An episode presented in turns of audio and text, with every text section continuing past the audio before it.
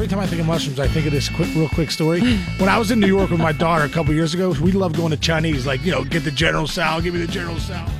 So I go, I look, I, I Yelp it like best Chinese in New York. So we go to the best Chinese restaurant in New York, and this is where I should have known it was going right. I don't see one American in there. I'm like, okay, this is really Chinese. this is this is really the best General Tso chicken I've ever had. so I get in there. I'm like, can I get, you know, I I don't even recognize the menu. I'm like, you know, I order like. Can I get of- upside down donkey house with a pound sign inside of it? Dude, it was unbelievable. They brought out this like mushroom soup. I was like, there was 87 species of mushrooms in this soup. Like, oh my god, I've never seen anything like it. Right? So they bring all this this stuff out, all this stuff out, and I'm like. My daughter didn't eat one thing. It was like real legit Chinese. I didn't know it was legit Chinese. So I finally pulled, pulled the waitress over, like, ma'am, do you have anything you would get at like the mall, like Panda Express? Do you have anything on a toothpick that we can Randy have? Bauman and the DVE Morning Show. It's three minutes after six at DVE. Here's the Channel 11 Severe Weather Center forecast brought to us by Dormont Appliance. True loving. It's 71 degrees now at DVE. I'm Val Porter. Local and federal investigators are working to learn why a 24 year old man shot more than a dozen people in a deadly mass shooting at a video game tournament. Authorities say David Katz of Baltimore killed two people and wounded at least seven other, 11 others rather before killing himself yesterday in Jacksonville, Florida. FBI and ATF are involved in the case, and the people who were wounded are in stable condition. Pittsburgh Mayor Bill Peduto is losing two members of his administration. Chief Financial Officer Sam Ashbaugh has accepted a position at Tepper School of Business at CMU. Jennifer Presutti is the director of the Office of Management and Budget, is heading to Pittsburgh Water and Sewer Authority. Both will depart from City Hall next month. So, I don't know if you're looking for a job, there's a couple openings. Apply within. Right. Uh, the American dream is changing. While plenty of people still think owning a home is an important uh, thing, a growing number of Americans are cooling to the idea, with a whopping 82% saying their American dream is simply financial security for themselves and their family. This seems to be a reaction to so many still struggling with big time debt and seeing just how expensive owning a home can be. You know, in in like Eastern cultures, like m- my dad had a, a Thai family, and they, he said their philosophy. He had a Thai family? yeah, he was in the. Uh, I should probably preface it by saying, Did he uh, have a second family that you're no, no, telling no. us about? No, when it when he was in the Peace Corps, like a family like adopted him, like Okay. had him, um, you know, He lived and, with uh, them. Yeah, and and they moved here to the states, and their philosophy on home ownership is completely different. Like they all live together as a family, even Like as adults, generations. Yeah, Yeah. to save money, and when they buy their house, like they buy their house, mm-hmm. they own it Outright. outright. And I was like, Pretty tough to do. What? Because I, you know, when what's crazy is whenever I bought my house and they handed me the pamphlet of all of the payments individually, Uh huh. kind of put things in perspective for the first time. Yeah. And, you know, they take their cut right at the beginning. All of the interest is in the front. Yes. So, like, you're Yeah. looking at how you much pay of like my principal? Twelve dollars on the principal. Oh, okay. Nine bucks this month on the Yeah. principal. really working that down. Yeah. Kroger, the largest grocery store chain in the U.S., has announced it will get rid of single use plastic bags in all of its stores by 2025, which is still a ways off. According to research by the grocer, single use plastic bags are the fifth most common single use plastic found in the environment, with 100 billion tossed in the U.S. every year. Here's my thing with that. Like, kudos to Kroger's, but you know, why not do it now? I know, Hey, that's why I'm like, that's seven years from now. we can't do this anymore, guys. Seven years from now, let's change it all up. We're making changes. Crazy Rich Asians remains the top film in North America. The Warner Brothers rom-com is on track to make 25 million this weekend in the US and Canada for a 10-day total of 77 million. I want to see that. I bet my dad's Thai family saw it. yeah, I Uh, do too. I Steve was tweeting about it. Steve Byrne, and Yeah. uh, he said it was a great movie and it looks fun. And Sean said it was nice, uplifting, heartwarming. A rom-com. We need that. Yes. Uh, coming in second, the shark movie The Meg, which has sold $105 million worth of tickets since its release 17 days ago. Rounding out the week's top five are the Melissa McCarthy comedy The Happy Time Murders, Mission Impossible Fallout, and Disney's Christopher Robin. The Tom Petty and American Treasure box set is set to be released on multiple formats on September 28th. The set will be available as a 60 track 4 CD deluxe and super deluxe edition, a standard 2 CD set, and a 6 LP vinyl set. All 60 tracks, which include newly discovered tracks from Petty's vault, have been remixed and remastered. Meanwhile, a video has been released for the previously unreleased version of 2007 song You and Me featuring personal photos and fan shots footage. And the John Lennon six disc box set Imagine, the Ultimate Collection, set to be released October 5th. That collection includes 140 tracks, all remixed and remastered, spread across four CDs and two Blu ray discs. The set will also be available in multiple formats, including as a two CD edition, one CD, and two LP vinyl. Meanwhile, the Imagine and Gimme Some Truth films will both be available on multiple formats on the same day. And uh, death to note this morning, the playwright who brought Oscar Madison and Felix Unger to life has died. Neil Simon died at New York Presbyterian Hospital in Manhattan. He was 91. The writer known to friends as Doc is best known for writing The Odd Couple, Barefoot in the Park, Lost in Yonkers, and a lot of other Broadway plays.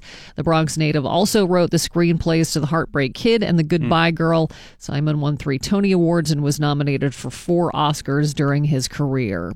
Warm and humid. Possible rain today. Temperatures near 90. It's 71 now at DVE. I'm Val Porter with Bill Crawford. Mike Prisuta coming up at the bottom of the hour with sports. Randy off again today. Rob King going to be joining us at 8:45 this morning. Talk a little bit about that third preseason game for the Steelers. It's the DVE Morning Show.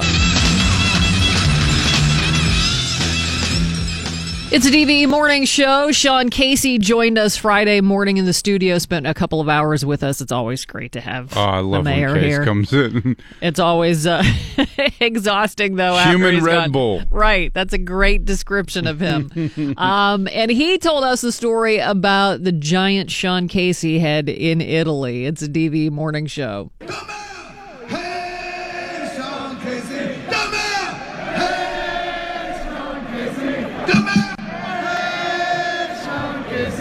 That is your good friend Eddie Vedder leading where? the Italy? crowd, That was in Italy. leading the crowd in a Sean Casey chant because somebody had a giant Sean a- Casey head. what friend jagoff brought that over there? Or was How'd it a get good there? person? No, my friend Shannon um, from MLB Network, like months ago, was like, "I'm going to Italy to see Pearl Jam, biggest Pearl Jam fan ever." She goes, "I'm getting one of those fat head heads made of you, and I'm going to bring it with me." I'm like, "Oh, it's so funny. That's a good idea." Haha." Next thing I know, she did it, right? And she's like, I guess she was like, you know, uh, Ed sends and send me a uh, you know a text after. He's like, dude, he's like. You're not going to believe it. Uh, I'm sitting there um, during the show, and I look over. You know, right in front of Mike McCready is a huge Sean Casey head bobbing up and down to every song. You know, every Pearl Jam song. And then and what's great is on the you know for the bootleg, you know, he he, he gets a chant going, "Hey, Sean Casey." Now we're in Italy, so they have zero idea who I am. Right? They're like, "Who is Sean? Is, is, is he from Ireland? You know, is he a soccer player?" They have no idea who I am, so they get the big chant going, "Hey, Sean Casey." Sixty thousand people in Italy are chanting that. And Ed- Giovanni, you ever heard of Sean Casey? No, but Eddie Vedder is telling us to chant. We chant. keep going, keep going. And uh, it was it was unbelievable. He sent he sent me some footage of of like the backstage, like when he when he saw it. Yeah. And he had the camera guy. He's like, look, he's like, get it. There it is, right there. It was so funny though. so Ah, funny. that's great. yeah, and he was Legendary. chanting the mayor, and they're like, who? They're like the mayor. yes, the mayor. Yes. Is he related to Jeremy? Well, I don't know what's going on right now. yeah. I was just I just saw him in in Wrigley on Monday. Which was which is which was really cool. Like, you Mike's know, going to see You're him. going to you're going to Boston, right? Fenway on September second. Fenway I know, man. Wait, did, to- did you get rained out? No, we uh it would end up being a 30 minute rain delay. Okay. It rained the whole time. That's when it's good to know Theo Epstein when you're in the Cubs clubhouse. You're like, this is perfect. Let's just stay here. Did you have the fathead Uh, with you? Yeah, yeah, no, he did. After the show, come I swear, on. after the show, we went into the Cl- Cubs clubhouse, and uh, his little daughter Harper came around the corner with the Casey fathead on. They go, and came in. It was so great. It was so funny. So Ed Ed stole, you know, not the stole, but took the fathead from my from my friend Shannon. And Shannon was like, "Hey, uh, can you ask Ed to give me that fathead back?" I was like, "No, Shannon, you're not getting that fathead back. I think they have it. You know, for good. Pearl Jam has Took it on tour? They still have it though. He said he keeps it backstage. You know, he's like, it's a it's an unbelievable picture of like my mouth wide open, like. Hey. Do you know where the picture's from? I Like don't know the- where it's from. She said she, you know, She you know just what, what- Google no, you know what happened was Images. Um, I was the grand marshal for the Cincinnati Reds uh, parade uh, in in 2016. And and she I- took it from that. They had huge heads of me. I like. I Oh, went okay. out. They're like, hey, and I went out to address the crowds, like 20,000 people. I'm like, yeah. And like, look at those heads of me. That's, un- that's unbelievable, you know. And so I think that's where she got the idea from. But I think she ordered the picture. You know, she went online, found the picture, and ordered it. But it's a humongous head. And, That thing is and, already and, huge. Ed on the Ed on the uh, bootleg was like. And fans, that is the actual size of that man's head. Real measurements. Real measurements, yeah. so I saw the head after the show in Wrigley. It was hilarious. So how was the oh. show?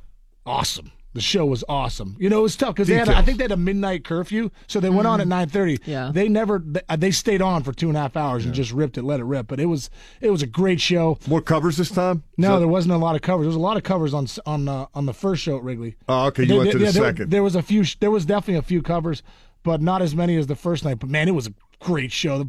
You know what was great was the. I think Ed was so into it because it was pouring rain, right? And the crowd, the crowd was packed. Like no one, mm-hmm. no one, the, the No rain one didn't left. deter anybody, and you could tell there was a certain energy. They came out to give him the fly.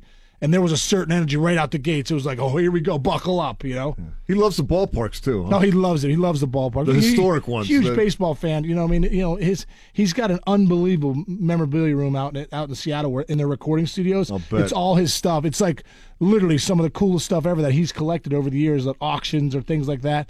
And uh, huge baseball fan, a huge historian of the game. So.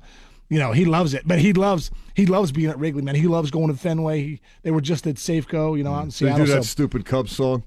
no, he didn't do it. I, I- yeah. One day we'll go all the way. They already won it, so he doesn't do it anymore. He's like, you know. Didn't you take him to the Clemente Museum here Oh yeah, for a tour with took him to the Clemente Museum. Blass? 2000, With Maz, too, 2013 with Maz. I'm, it was a great story too because I'm like I hadn't heard from Maz, you know, until like the last second, and it was like two days before I called him. I'm like, Hey Maz, this is Sean Casey. I'm not stalking you because I know I've sent you like a text, but you probably have no idea to use text. So I'm like, so, so I'm like Maz. I was like, I'll do anything, you know. It- what a what a generous, great dude. I was like, I got this guy Eddie Vedder coming in. Pearl Jam He was like, Pearl who? I'm like, oh gosh, this is a lost cause. But I was like, Maz, I just need you. I just need you to come. He's a big deal. So he came. So Maz came. Steve Blass came. They were telling unbelievable stories. Grill- Wow. Jason Grilli was there. Jimmy T. Uh, you know, just Oh, it, that's it was a great time. But we, uh, I went down there. Duane Rieder, you know, hooked up. I hooked up a dinner down there. We, you know, we had some wine and stuff, and they came in a couple days beforehand. But he wears that Clemente shirt all the time. The twenty one shirt. You see him wear that, right? Oh, yeah. From that day, at the Clemente Museum. There's some 2000. great footage of that concert too. Grilli came out. Oh yeah, and singing the whipping. Mm-hmm. Yeah, they were. they- were they drinking Franco's wine? Yeah, yeah, yeah, Franco, yeah. wait, wait, wait, yeah, what do you say? The good old, good Irishman, Franco Harris. The really I- cool part was he dropped the bottle, but he caught it just off the ground. you know, I he, I had um, he's a huge like uh, uh, helmet collector, right? So Like batting helmets? yeah, like batting helmets, but the old school, the skull cap ones, right? He loves the skull cap ones, and so um, back then, I, I as like you know, I, I was I was talking to Duane Rieder about, hey, is there any way we could get Ed like a, you know, a Clemente skull cap? Well, there was a guy in L.A. that had one. That was the, I think he was the I think he was one of the clubbies back in the day. So I found it and I ended up getting it for him and I gave it to Ed as a gift. Whoa. And he wore. If you go back to that bootleg, if you go back and look at that on, on Yellow Ledbetter at the end, he puts the Clemente helmet on and he says, real soft. But if you go back and listen to, it, he says Roberto Clemente, Roberto Clemente. Like he was like honored to put it on, but he wore it for the last Yellow Ledbetter in Pittsburgh Wow. in 2013. Pretty cool. sweet. And I think there's only two in existence. I think Vera Clemente Wow. has the 3,000th hit one, and then I think Vedder has the other one. wow. How cool is that? Pretty So you go back and listen to that bootleg 2013. He says Roberto Clemente twice before he sings Yellow Ledbetter. Just saying, guys. I'm I'm I'm super embarrassed to say this out loud, and I don't know if I've told everybody here, but my grandma used to run this uh, this apartment building called Penley Park back in the day. It was in Highland Park, and Roberto Clemente lived there, so she had all this memorabilia from him. Like he he loved her, like he gave her stuff, and she was like, "Hey, I don't know if you ever want this," and gave me this ball when I was oh like God. ten years old, signed by Stargell and Clemente. And I underlined all of the signatures with a sharpie and uh. ruined the ball. Wait, do you still have it? Yeah. It's it's straight up ruined, probably worth nothing. Oh man! And it burns me to this day. Where, but I like get mad at her for giving it. I'm like, why would you? Like, I have a ten year old now. I wouldn't give her. I bought her a pair of shoes. They were stained before we got home. I'm like, you didn't even have them on. Her sister went to smell them, but had like chocolate on her lip, and there's chocolate stain on a brand new pair of shoes. Yeah. They're ten years old. You don't give a ten year old anything that is Of valuable. value. Pop Stargell and a Clemente signature. Like, Just- here you go, Bill. Well, Let me you get the underline Sharpie it. out. Underline it. Let me doodle on this. DVE Sports. Well, Mike, three down, one to go. Thank goodness. Oh, couldn't have said it any better. One more to endure, And Mike. it's a short week, too, so even Yeah. better. Even better. Sports this hour is brought to you by Xfinity from Comcast. We will uh, get to the rapidly uh, approaching end of the preseason in a second, but I wanted to lead with the Pirates. What was it you said before the break? They didn't quite get what they were looking for from Chris Archer, something to that effect. Yeah. It All was, of us looking for. It was a very nice spin on what was just an awful outing for Chris Archer yesterday in Milwaukee. Four innings, seven hits, six runs, all of them earned, two walks and five strikeouts. Pirates lose to the Brewers seven to four and drop two of three Yikes. on the weekend. Uh, they got another home run from uh, Adam Frazier, his seventh, and another from Gregory Polanco, his twenty-first. But uh, the story continues to be Archer, who uh, is struggling to say the least since coming to the Pirates from Tampa Bay. In five starts with the Bucs, he's got an ERA of six point four five.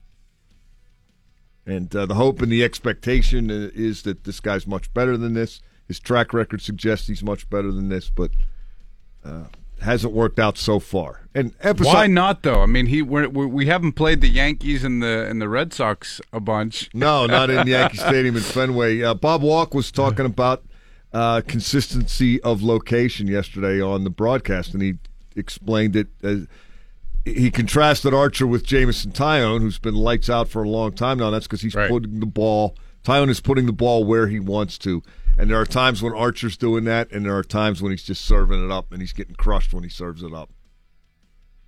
And uh, you know, hey, welcome to the big leagues. He's not new to the major leagues, but this uh, location, location, location. You got to hit your spots.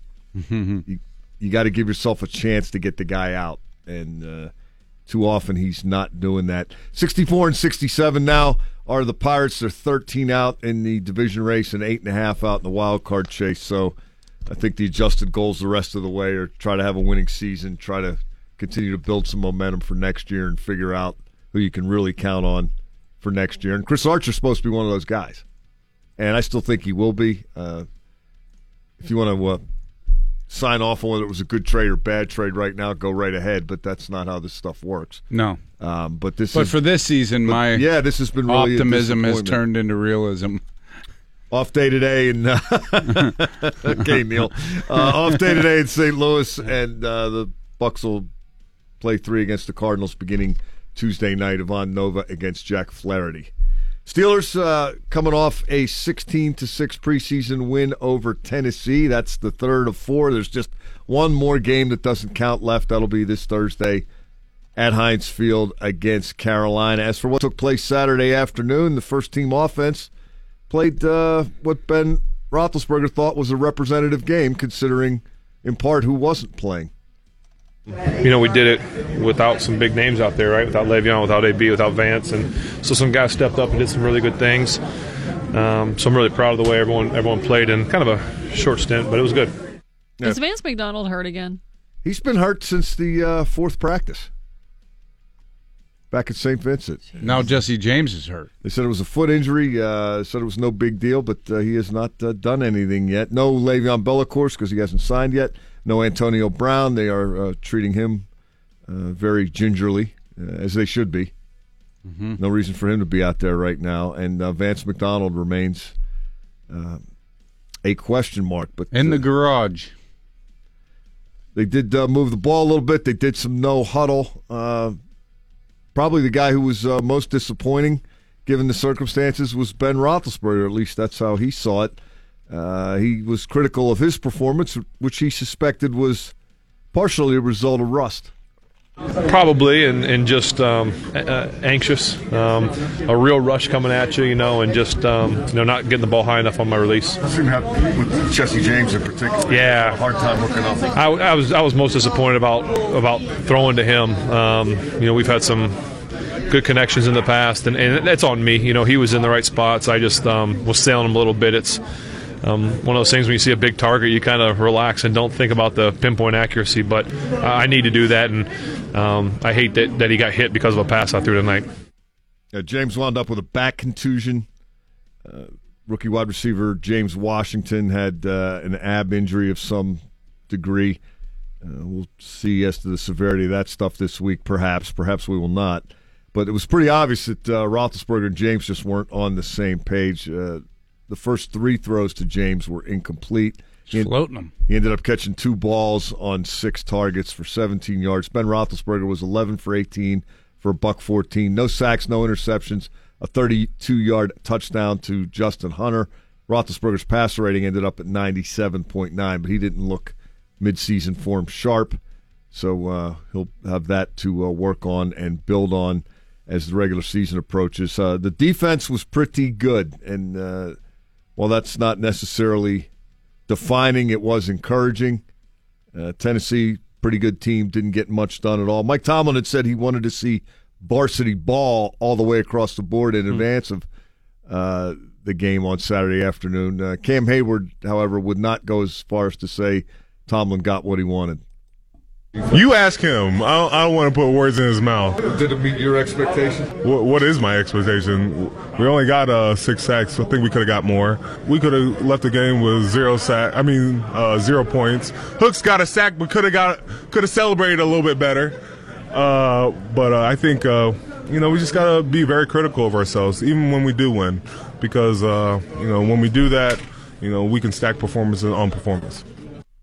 That hmm. sounds like a, a good approach for the defense. Don't think for a second you've arrived, even after a good performance such as Saturday afternoon. Just think you've arrived when it's over and you've won, I like and that. And there's a parade. But they were pretty good. You saw Yeah. you saw Stephon Tuitt show up, I think, for the first time in the preseason, and he looked like a wrecking ball out there. he's a factor. You know, he's a difference maker. He Tuitt and Heyward ought to be the same guy, Yep. and they ought to start blowing stuff up up front, and then that'll give the Eating outside up space and blockers. That'll give the outside linebackers a chance to be splash players, and then that'll give the secondary a chance to be good enough. And they did get uh, sacks and turnovers, which they're going to have to get. They didn't give up a ton of yards, uh, but that kind of stuff the sacks, the turnovers, the big plays can take the yards allowed off the board as long as you keep them out of the end zone. So, uh, good step forward for the Steelers, and uh, they will finish it up Thursday against Carolina, probably. Uh, a JV game and then some. Yeah, this is going to be the most meaningless game in terms of who, uh, and that's saying something. because they're all meaningless. They Mike. are all meaningless, Bill.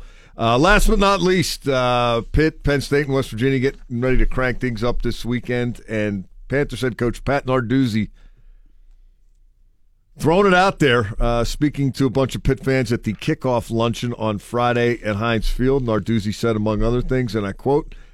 Next time we'll see you is in Charlotte for the ACC championship game because we're going. That according to uh, Jerry. DiPaolo in the Trib. Watch that first step. It's a Narduzzi.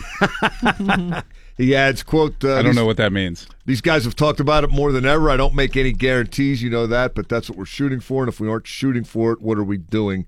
What are we wasting our time for?" I agree with most of that sentiment, but when he says, uh, "You know, I don't make any guarantees," well, when you say Yeah, you're yeah, going, You just you just did. You kind of just called your shot there. You don't have to say guarantee to ha- make a guarantee. right. I just hope it's not uh, one of those Tommy Boy scenarios where uh, you know you can slap a guarantee on it. All that means is you're getting a guaranteed piece of woohoo. But hey, what you know, You can get a good look at a T-bone by. uh Never mind. I don't have a problem with that. No, good ambition. Yeah. always a good thing. That's you know, if it doesn't work out, he's going to have to answer for it all year long. But uh, he'll he'll apparently take that and own that and wear that. So good for him. That's all I got, Valerie. Very good. Thank you very much, Mike. We're going to be joined by Rob King at 8:45 this morning. It's a DVE morning show. It's the DVE morning show. Randy Bauman off today. I'm Val Porter with Bill Crawford. How was your weekend, Bill? It was great, Val. How was yours? Busy, Busy. very busy. Yeah, mine too. Did you? I had to go to Franklin for uh, uh, my nephew's wedding yeah, on that's Saturday. right. How was so- it? Great. Got to see family and That's awesome. hung out in Franklin for a little bit. So Yeah, we had a pretty big Saturday. We woke up early Saturday morning and did the run around the square, which is a race in Regent Square that's been going on since I was a kid. oh, neighborhood cool. I grew up in. So I I registered my daughters for the first time this year. They're not they don't run. They haven't trained. I don't know why I signed them up How thinking long that that was going to be cool. How long is it It's for five- everybody? It's a five k. even for the kids? Yeah. Okay. So you know, I have a seven year old, a ten year old. My Well, they have- brother's kids are both like doing track and running. Mm-hmm. So his his son, who's seven, is is Sammy, and his daughter, who's ten, is Chloe, and they're both like runners. So they've been training. Mm-hmm. But my girls were like, "No, Dad, I want to I want to run. I want to do it this year." I'm like, "Guys, it's a it's a long race." So we we get up and it's me and my sister are going to be running with the kids. Uh-huh. So we got four kids with us. We get up on to the you know to the starting line. The gun goes off and we're like, "All right, you guys ready? Everybody, let's pace ourselves." We start running. First block, Emma's like, "I'm cramping. I am cramping. I'm Dad. I'm cramping." I'm like, "Oh God!" So we fall back. She's like, "I gotta walk. I gotta walk." I'm like, "Seriously? We're we're not off the first block." And so I just throw her on my back. Now I'm running Oh my God. with a 50 pound rucksack on my back, trying to catch up to my sister because I knew this was going to happen. You know that, that You're like, gonna fall behind, get yeah, separated. and and and and my brother's kids have been training, and they like wanted to get a trophy because their age groups like they think that they could place or you know get it, you know, win Sure. Yeah. And and I knew that my kids can't just roll out of bed and run this thing, but I thought we could like just fall back and run And still run at our own pace. Right. I mean, kids, they have boundless energy. That's what I thought. Turns out I got the kids without boundless energy. I got the kids with very bounded energy. There's v- limits. And so Here, have like, a Red Bull. so, so I'm running with her on my back, oh sweating like an animal. Like I'm just sweating gumballs. oh my and God. and luckily, like at the half mile point, my whole family is out there cheering. Like you know, my brother and sister in law and my mom and Oh, dad great, are out there, yeah. and and everybody's being supportive of my brother in law and his kids and. And we're we're coming up, and I'm just like, I just hand Emma off. I'm like, she can't do this, so she's out. So now I got to pick up the pace to try to catch them because right. I've fallen way behind. So I'm running. Now, how's Kennedy doing? I don't know. Oh, you don't know where because she I, I don't know where Oh, she my is. God. So I'm trying to run up and and find her. And ha- like the the second mile is like up through the nature center trail, like towards Squirrel Hill, Mm-hmm. and it's uphill. So I'm like gassed because I was just carrying someone Right. for the whole time. So like I'm trying to, you know, pick up my pace and I'm running and I look over and there's this woman who's running and I, I look over and it's Kennedy. She's just running with some, you know, Stranger. random woman who found her like on the bridge because she just couldn't Got you know, couldn't hang with the rest of the group. Yeah. Oh my God. like, Daddy, what's going on? I thought you'd never find me. I'm like, oh my God, I'm sorry. I was just carrying your sister. And she's like, what? Can you carry me? I'm like, you're 10. But yeah, I will. And so I get her on my back. Oh, now Oh, good I'm Lord. running with her on my back. My glasses are down at the tip of my nose. I'm like, can you push my glasses up? She's pushing my glasses up. It's I got two huge finger smudges where my eyes are. My glasses are fogged. I can't see. I'm running downhill now oh. towards the finish line. And she's like, I twisted my ankle. I'm like, oh. I'm carrying you. so I'm like, listen, we got to do this the right way. I'm going to set you down finish line so you can Hop run over the line. so you can run across the finish You line. get to feel what that's like. we get down there. She runs across the finish line. My family's going berserk, but she's really upset, you know, because she got left. well, uh, And, yeah, you sure. know, and I said that that's not fair because they were training and they had their own personal Goal. goals that didn't include you, and and I'm sorry that I didn't catch up to you sooner or whatever. So we cross the finish line and everybody's cheering for us, and then we're sitting at the side and they're calling out all of the you know the the winners. and um my my niece Chloe doesn't win and she's like super bummed and Kennedy's already upset. Yeah. So then it comes up to the the the younger age group and they're like um they're like, you know, boys third place, blah blah blah, second place, Sammy Crawford. The whole place goes nuts, you know, our whole crowd goes nuts. And then they go, okay, females, third place, Emma Crawford. because apparently when she had come down there, she like was milling around around the finish line Oh, and it and it registered her and she won a trophy. And as soon as she won, she went up and picked it up and started cheering. Kennedy and Chloe both started crying. Oh no! Like hysterically, like they were distraught, and she kept being like, "I won, I won," and we all had to be like, "You didn't win, dude." Like, I understand you took the trophy, but you definitely didn't win just now oh my! and she had this really nice moment where she was like a I don't know, she just showed this maturity she's never showed before and she was like, "Kennedy, I want you to have this trophy because Aw. you finished the race." And Kennedy took it, and I thought Kennedy was going to be like, "Chloe, I know you wanted it, so you take it." Yeah. But Kennedy was like, Thank you. I won a trophy and just held it up like over Chloe's head. I was like, that's not the message. All right, fine Oh, and uh, and then the rest of the day we just kind of limped around Oh, like that's so you know they were complaining but it was just it was it was an awesome morning Oh. and uh, they'll probably never run again so they have been traumatized. yeah they were Kenny was like I'm never gonna do this again He's like I mean you have to train like maybe once yeah, can't just roll out of bed and, and start running yeah. long distances I learned that the hard way too. you did Yeah, well, I didn't run. I I was gonna run the half marathon a few years ago with a Yeah. friend of mine, and because I'm not athletic in any way, I started training and I got shin splints. oh, well, no. because I'm stupid, I thought ah, I just need to run it out. no And I just kept running and running like every day on it. And it got so bad that it hurt to walk. yeah So then I just quit running and I thought, well, you know what? I can walk the half marathon. I mean, it's Easily. walking. I Yeah. walk every day. It won't take me seven hours. First six miles, great. After that, my hips started to hurt. Then it was my knees. Oh, yeah. Then my ankles. Right. By the time I got home, I could barely get out of the car.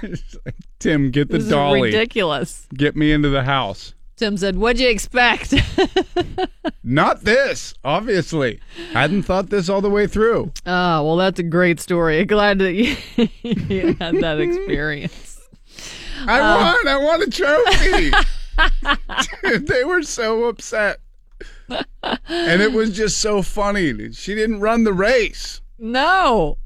She ducked out before Her reaction, a mile. though, is awesome. Oh my god. We I, th- I have a video of it. I'll show Oh you in the I'll I- show you in the break. It is the DVE morning show. Randy off uh, one more day. He'll be back tomorrow. Uh, we're going to talk coming up about the world's fastest roller coaster. That's coming up. It's a DVE morning show. What do you think about the straw movement, by the way? Well, I, I uh, I asked. I went out to dinner with somebody the other day, and I'm like, "No straw, please." They're like, "What?" does it make you feel good when you don't makes use the straw? me feel great. So my thing with the straws is, I'm with you hundred percent. There's got to be a better way, but we just don't have it yet, and that's annoying because those paper straws. I don't know if you've used those. They like get wet and fold in immediately. You can't Yeah. even get one drink down. Well, and then you don't drinking have to without use a straw, I mean, I don't know. I have kind of like sensitive teeth, and you know, I have to, you have to cover your teeth like this. with your lip. Yeah, you're like, I'm saving the environment, but I'm definitely not getting laid. Randy Bauman and the DVE Morning Show. Stainless steel straw is a big thing I see for sale now. Really? Yes. Oh, that you makes my carry it, teeth hurt. You carry it with you all the yeah, time. I don't try. I can't keep a hold of like an expensive pen that I need for like I I need legitimately. Yeah. I can't see being that Responsible. uh, resourceful. Yeah, that's a lot. That's a lot to lay on my shoulders. Just to save the Well- environment, kinda. I did the story last hour. Kroger's is getting rid of the plastic bags in seven years. In 2025, right. Yeah. doing away with it. making strides. Uh, here's the Channel 11 Severe Weather Center forecast brought to us by Bridgeville Appliance. Central 11. It's 73 degrees now at DVE. I'm Val Porter. The late Senator John McCain will lie in state at the Arizona Capitol in Phoenix and in the U.S. Capitol Rotunda in Washington, D.C. this week. McCain died Saturday at the age of 81 after a year long battle with aggressive brain cancer. He'll be given a full funeral at the Washington National Cathedral before his burial in Annapolis, Maryland. That'll be at the U.S. Naval Academy Cemetery. Reflecting on the senator's legacy this morning, NBC News correspondent Andrea Mitchell said McCain earned his Maverick title and always lived up to it. There is no one else in the Senate, certainly. Uh, no one else who would ignore the protocols and the niceties and just say what he thinks. And that's that cranky soul that we all got to know and were occasionally chastised by. Here is John McCain accepting the Republican nomination for president in 2008. I fell in love with my country when I was a prisoner in someone else's. I loved it, not just for the many comforts of life here. I loved it for its decency, for its faith, and the wisdom, justice, and goodness of its people. I loved it because it was not just a place, but an idea, a cause worth fighting for. I was never the same again. I wasn't my own man anymore. I was my country's. My country saved me, and I cannot forget it. And I will fight for her as long as I draw breath, so help me God. Wow. A huge loss for the country. I was watching some of the news reports yesterday. Now I Yeah, knew that too. he was a POW for Right. five years in, mm-hmm. in Vietnam. I never knew that he could have been released after a year. Oh yeah. And uh, I, the code was whoever's captured first goes home order. first. Yeah. And the Vietnamese wanted to release him because they found out he was like n- military royalty. Yeah, he's a high profile guy. Right. And he said no. Nope. And he was ca- held captive for four more years after that. That's incredible. Pretty amazing. Yeah, I was watching all that stuff yesterday too, and just like, you know, the White House correspondence. Like anytime he spoke, it just you know, wh- whenever he was in the uh, the 2008 election, like, you know, after uh, what what dinner is that that they have like leading up to it? I can't remember what it is, but he basically said some very nice things about a political opponent in Mhm. Barack Obama and and Well, there's the famous clip of a woman saying that she didn't trust Barack Obama, Oh, yeah, and he's.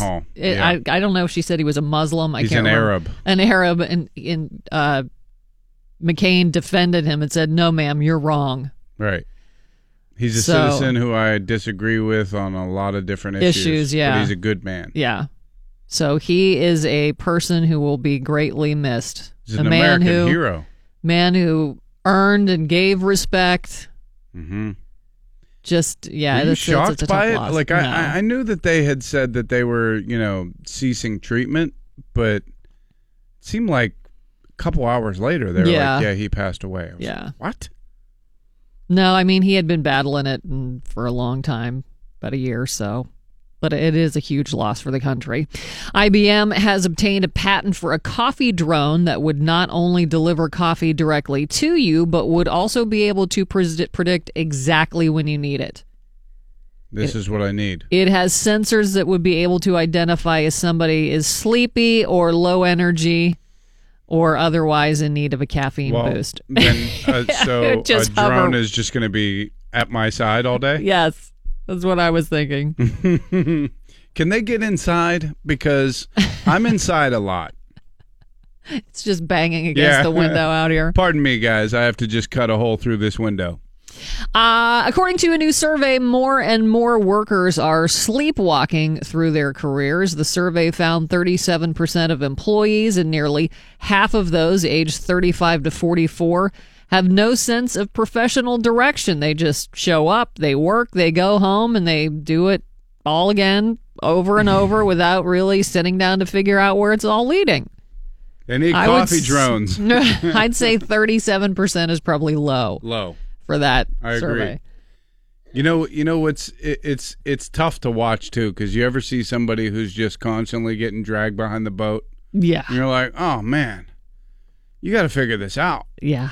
Like it's you, know, the the the monotonous of it. If you have no direction, no idea what you want to do, is is kind of brutal. It is. Lie, like I said, 37% seems low to me, but uh, if you are into fast roller coasters, which aren't they all fast? Yeah, they're I all mean, pretty fast. Uh, but here's the Top Thrill Dragster was super fast. where's that? Cedar Point. Well, this one you might want to put on your bucket list. It's a Ferrari themed roller coaster in the United Arab Emirates. It claims to be the world's fastest. The Formula Rosa roller coaster at Ferrari World Park goes from 0 to 150 miles per hour in just 4.9 seconds. Oh wow! They say it launches you forward with a force you might feel as if you're taking off in a fighter jet Um, from an aircraft carrier. do we need to feel that? Apparently so. Ferrari World Park offers some other cool stuff, including a flight simulator and the chance to drive an actual Ferrari. Well, that's cool. Yeah. Yeah, the Top Thrill Dragster is at Cedar Point. and It's like um, uh, like you know they have it set up kind of the same thing, Formula Racing. Like they have a set of stands, and then you go from zero to eighty or ninety in six seconds, and then it shoots you straight Oh up. my God, no and then you come straight down. The whole thing is like thirty seconds, start to finish. 30 Like, you're like, seconds too long for me. ah, ah, ah. all right, that was worth a seven-hour wait. Let's do it again. The city of Detroit will be honoring Aretha Franklin this week with various funeral events. There will be a public viewing of the Queen of Soul's body at the Charles H. Wright Museum for African American History on Tuesday and Wednesday. There will also be a public viewing on Thursday at New Bethel Baptist Church. That'll be followed by a free tribute concert at a park there. Franklin's funeral will be Friday at Greater Grace Temple. It'll include a lineup of performances by Stevie Wonder, Jennifer Hudson, and more, as well as speeches from former President Bill Clinton, Reverend Jesse Jackson, and others. Franklin died at her home in Detroit earlier this month after a battle with pancreatic cancer. She was 76. And another celebrity death over the weekend Robin Leach. Lifestyles of the rich and famous. Yep, uh, he passed away. His health had been failing since last fall after he suffered a stroke. He was 76. Warm and humid, rain possible today in some spots. Temperatures near 90 for the high at 73 at DVE. I'm Val Porter with Bill Crawford. Uh, Randy off today. Mike Prisuta has sports coming up at the bottom of the hour. Rob King joining us at 8:15 this morning. It's the DVE Morning Show.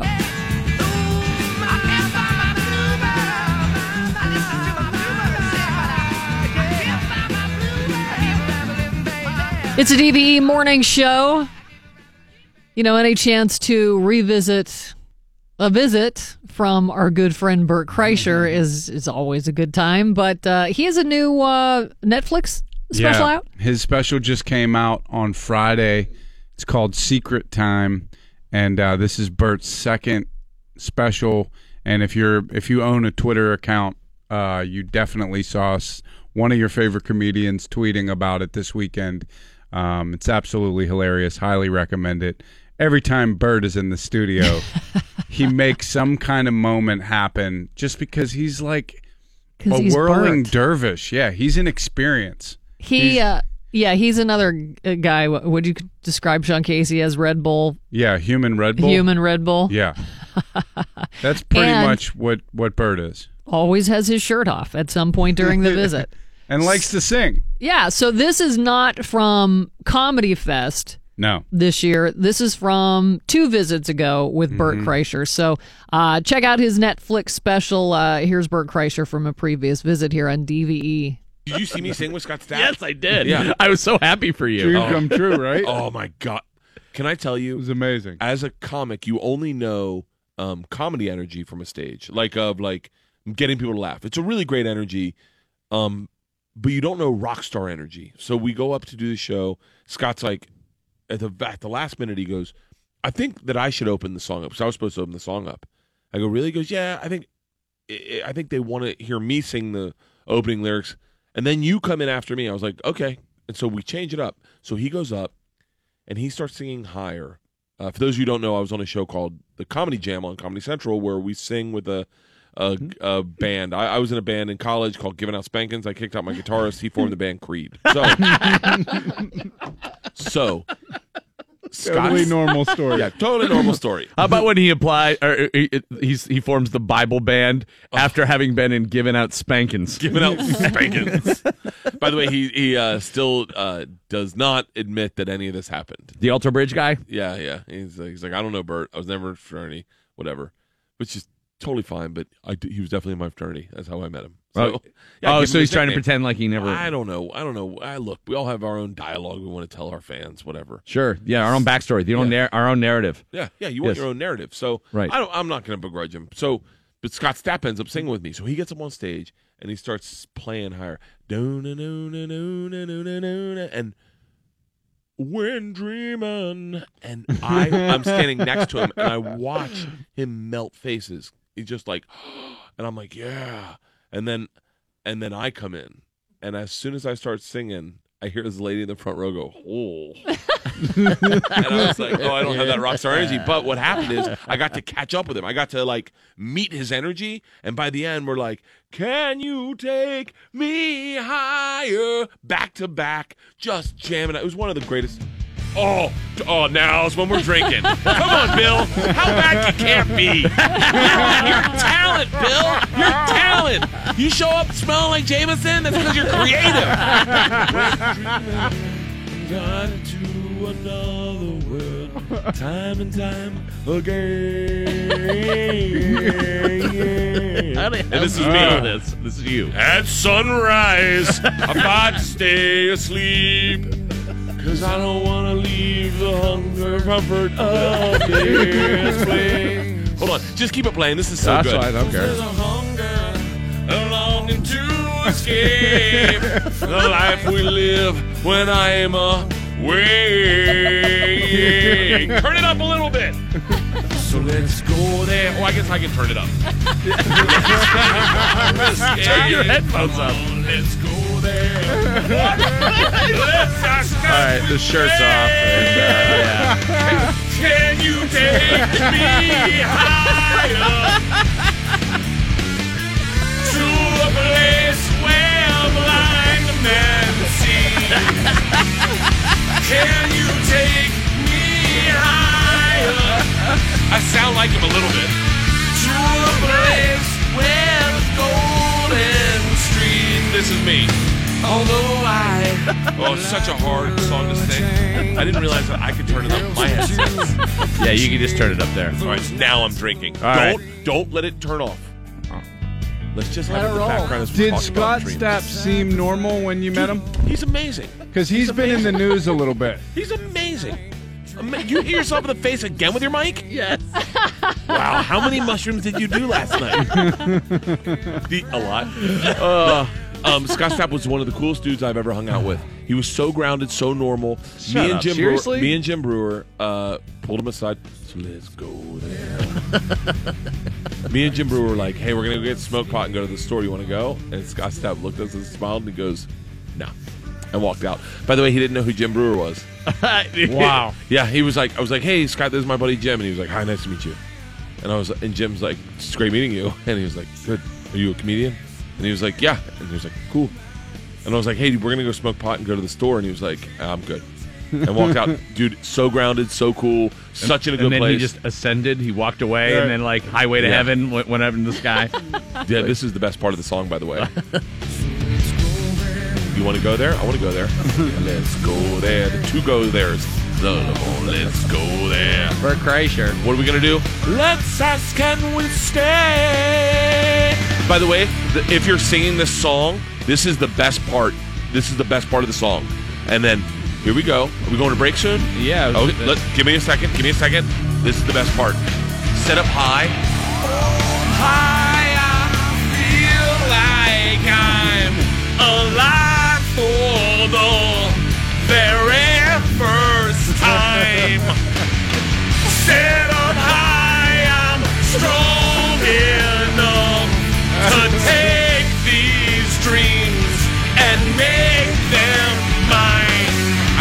I know this isn't fish, Randy. Look, I I think it's a great song. Bring it back, Mark. Oh man, this We're going could to break. have been, this could have been giving out spankings. Dude, I would have gotten these guitar riffs and I would have written lyrics to them. Yeah, except I you would've wouldn't been have been talking about Jesus and like, I higher. like, Who likes flip flops? flip flopping through campus.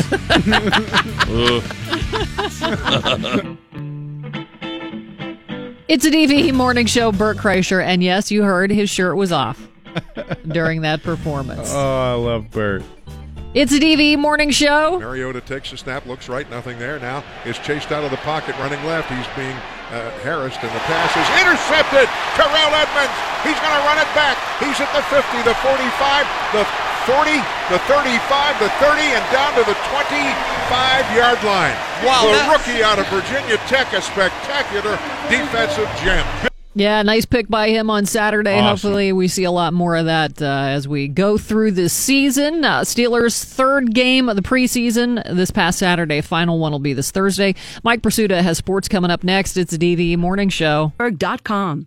DVE E Sports. I'm Mike Prisuta for DVE Sports, brought to this hour by Citizens Bank. It was a tough weekend for the Pirates in Milwaukee.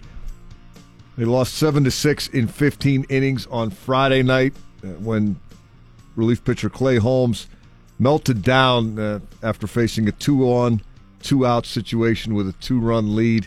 The Pirates had tied that game in the top of the ninth on a Starling Marte single, but uh, they collapsed in the 15th.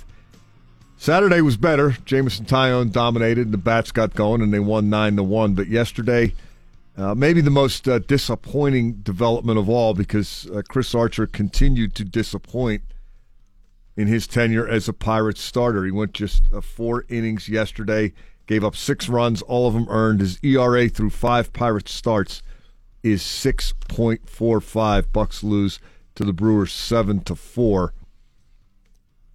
They are they are 67 excuse me 64 and 67 they're 13 out in the division and eight and a half out in the wild card chase. So it's wait till next year time.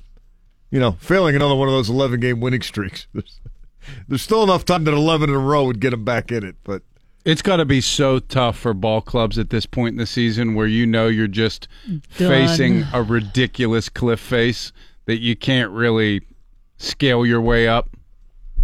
It like, is- how do you not give up all hope? well it's called being a professional and you're, Yeah. getting, you're getting paid to play and you're supposed to play to the best of your ability every night and for a lot of these guys they have to establish the rest of the way that uh, the optimism that they've generated is legit And they're going to be part of the program and going forward. or that they deserve uh, a continued look. You know, uh, some guys are playing for jobs, and some guys are playing to secure their positions.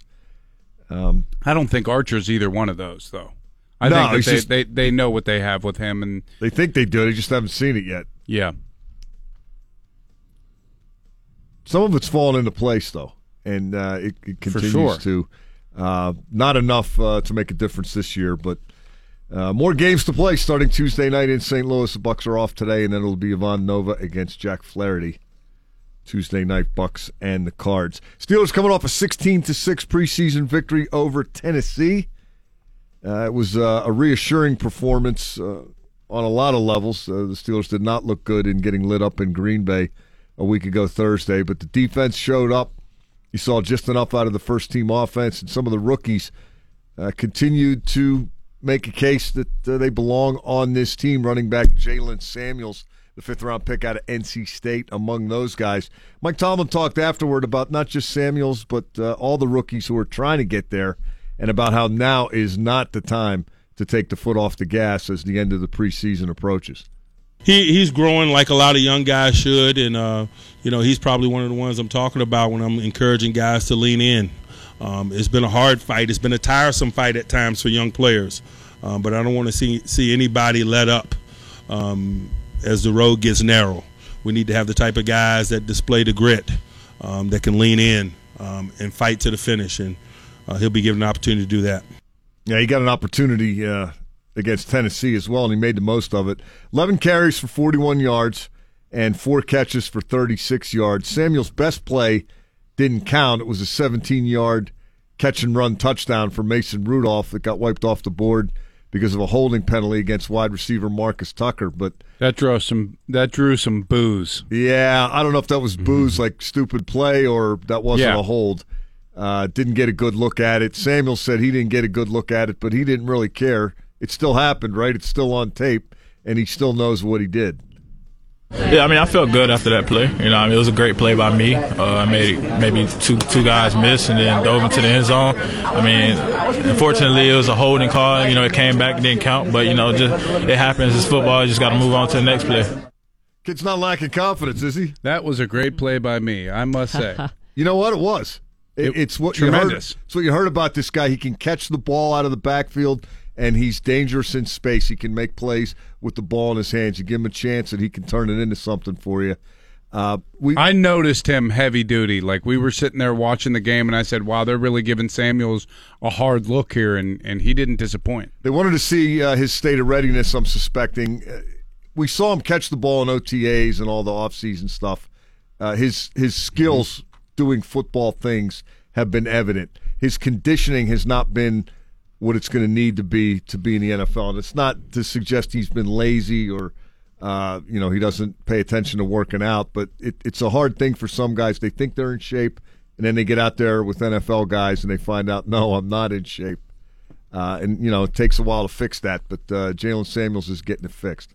It's definitely getting better. You know, what I mean, uh, getting touches back to back and back. I mean, that's tiring, but you know, just got to suck it up and just know that you know you're the only back in on that drive, so you better stay in. Yeah, he's talking about the first drive of the third quarter. He got seven straight touches, either running or uh, Rudolph throwing it to him, and he wound up uh, touching the ball nine times on what became a 12 play drive for a field goal. That included that 17 yard play that got called back, but. Uh, he he was getting it and delivering and holding up physically and doing the things he was supposed to do. He also said that he was one for one on blitz pickups, so uh, that's an important element of it as well. Uh, Jaylen Samuels, not a guy who necessarily announced his presence with authority after being drafted on the fifth round, but he's starting to state a case. It started off slow. Started off slow, but it's starting to increase now. You know, getting more reps, getting more touches. But uh, you know, like I said, I'm just gonna keep improving every week. I just come to work every day. You know, I don't think about you know the future, what's gonna happen. You know, I just take one day at a time and just focus on that one day. And then you know, whatever happens at the end happens. You know, I'm just blessed to have this opportunity. You know, to play with these guys for these four preseason games, and then we'll see what happens after that. Try to be humble and just focus on the amazing player that I am.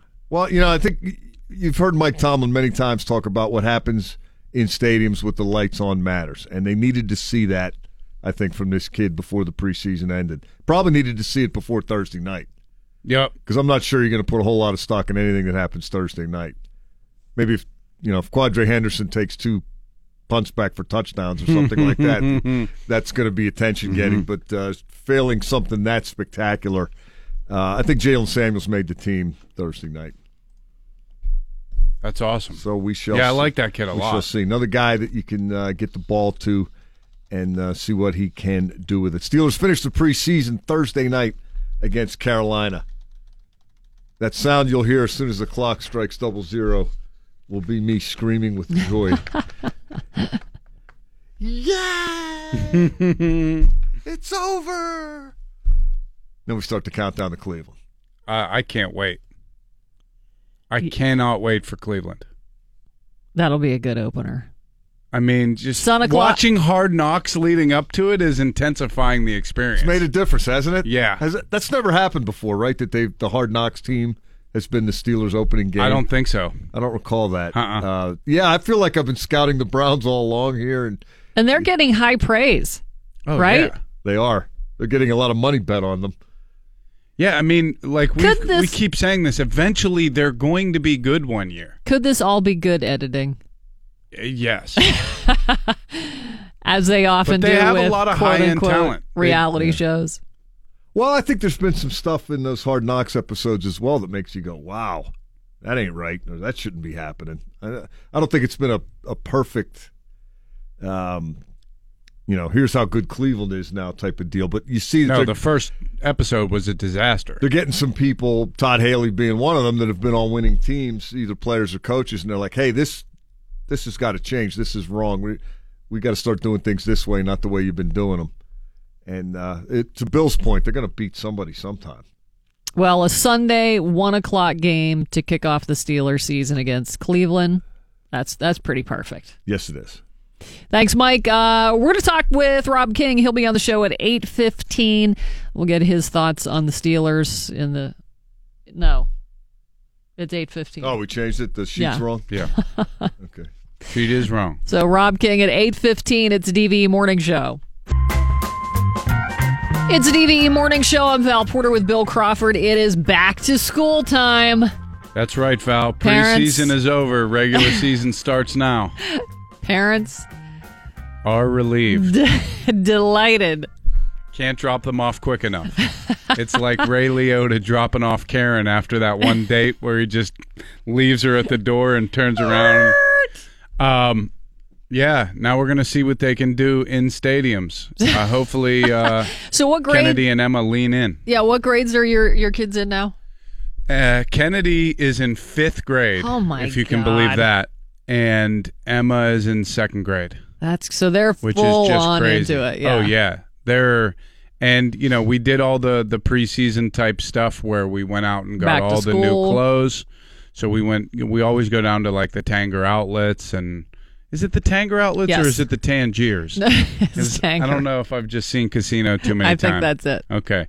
So we went down there. We got you know new clothes, and uh, and my mom got them some new shoes, and and uh, always have to have a new pair of shoes Yeah. um, when you start school. You can't roll up with those dusty camp shoes. Well, you've probably grown also, That's right. so you can't jam your toes in there. And even though we're out in the South Hills now in a in a good school district, and we're not um, going to a ratty uh, school, I still have them lay their outfits out like I used to do before every night or before Kenny would. Right. And uh, last night I had their outfits laid out for them and all ready to go. Were they excited? Oh yeah, they're they're pumped. But I was trying to tell them that like this year for both of them, it's there's different things that I was trying to stress to them. Like I left them little things this morning, and I left uh, them both little cards, and I had a note like to Kennedy, like fifth grade, like you're at the top of the heap now. Yeah. You're the oldest group in there. You know, be kind to the younger kids. They're looking up to you Yeah. and you know for emma it's sort of like now you really get to dig in and and and learn You're not so a rookie more. anymore. no can't have a sophomore slump we can't have that you learn how to read last year this year you know you're going to take off in that department and really sort of uh, learn so much but i just t- this is always exciting for me like it's the new year Oh yeah. new New, beginnings, right? New beginnings. What's going to happen? right It And- amazes me that a, a lot of kids, kindergartners, go a full day. Really? Like, yeah, that's not a not lot. out here. They they only go half day, but yeah, That's a lot for a I know. five year old. I know. Because you have to figure at some point they just tune out completely. You should. They should do like half a year, half a day, and Yeah. then the rest of the year a full day. Right. Because To break 'em kindergartners in. typically can't even pay attention for a whole movie right. that they want to see. Yeah. Then you start trying to talk to them about like colors and letters in the alphabet, and they're like, "Get out of here, Right. dude! I'm eating goldfish crackers and tuning you out And crayons. I don't care. yeah, I'm eating this paste. this tastes pretty good. No, but it's it's it's it's an awesome time of year. I'm always like excited, and I find myself being too overly excited because last year they kind of they they broke my heart a little bit where they're like one day like I was just standing out there in the courtyard waiting for them to pick you know to Pick 'em up at school? pick up yeah and they were like dad um can you park like two blocks away and then we'll walk to you and I was like What you? Ah. all right, fine. So then You're getting that treatment already. Yeah. So then yesterday I was like, girls, can I come up into the courtyard again? They were like, yeah, dad, you can come in for the first couple of days. I was like, all right. And we were, we were just went for a walk last night and uh, was just asking them, you know, what are they excited about and just kind of picking their brain because this is like a, a magic time. I don't know if you remember being in second grade or fifth grade. I Yeah, can't it was remember terrifying. well. Was it? I was a huge dork. Did you have Bigger than in high school. Did you have a first day outfit or did you not care? Uh, I don't remember. Was Uh, it like a hand me down from your brothers? Probably. Nice Tarzan shirt. Yeah. Sergeant Um, Slaughter. yeah, I don't remember laying out the outfit for the first day. No, not a lot of people did that outside the city. That's school a, picture, school picture day though, that was awful. Oh yeah, that's a big deal. I, I, yeah, I, I wish I could find my school pictures. What's what? Who took the picture of you next to the horse? Oh, that was it. That was at That horse was- camp. that that was a candid shot. camp. That was, Was not that the first day of a horse camp? Uh, could have been. Was that your first day horse camp Uh, outfit? that was- yes. that picture is amazing. Nobody has a picture as good as that, as far as It I'm is concerned. pretty. I just watched Napoleon Dynamite again the other day. I'm gonna ride this horse. God. Nugget, come and eat your dinner. Tessa, take some of this quesadilla. Tina. God. Or well, yeah, Tina's the llama. Sorry, or alpaca, whatever seen it it is. in a while. So, that's yeah, good. Happy back to school for everybody. Now, Yeah. I mean, a lot of kids went back super Last early. It- week. It, feels like the summer just went by in a flash. It did. A Saturday flood. is September. That's insane. So good luck. now we see what can happen. Good luck, Kennedy and I've- Emma. Yeah, I feel like I'm making the speech like uh, the the principal on Grease. Mm-hmm. Welcome back, students. Hope you had a good summer. Sandy? Rob King going to join us at 8:15. Uh, we'll talk uh, with him about the Steelers and uh, how things looked on Saturday and what to possibly exe- uh, exe- expect for the season as we move forward. It's a DVE morning show. Central 11. Another gross couple of days. It's 74 now at DVE. I'm Val Porter. Inbound and outbound light rail traffic is flowing through Station Square after that freight train derailment disrupted service earlier this month. After the outbound tracks were open last Thursday, the Port Authority said the inbound tracks were open Saturday. The authority has been using a dormant line to provide service while Station Square was closed. Thousands of feet of tracks, electrical cable, and other equipment had to be replaced after that crash. Pope Francis says he will not respond to claims that he covered up sex abuse allegations in the Catholic Church. Francis told reporters yesterday on board the papal plane that explosive accusations from former top Vatican official Archbishop Cardinal Maria Carlo Maria Viganò uh, speak for themselves. Francis urged the reporters to read the document carefully and come to their own conclusions about its credibility. In an 11 page document, the former official urges Francis to resign for allegedly covering up the abuses committed by former Cardinal Theodore McCarrick of Washington, D.C. McCarrick was stripped of his title and resigned last month. Yeah, the, the this scandal has gone so crazy. Like Pope Yinzer was at the tailgate yesterday, and I usually have him come up and do a prayer, and I was like, I, "You sure you want to do this right now? yeah. You might want to lay low for a little bit." Right, yeah. Uh, new movement looking to get people to be nice to one another in the name of slain Iowa College student Molly Tibbetts. The Molly movement has spread around social media as people are encouraged to shower others with random acts of kindness. They involve giving people kindness cards, and they are available on the Molly Movement Facebook page. Police in Washington state were investigating what appeared to be a brazen kidnapping until they learned it was actually a family's sick joke. State troopers got a call Wednesday night about a possible kidnapping. Witnesses reported seeing six men in white jumpsuits grabbing three people off the street, zip tying their arms and throwing them in the back of a truck.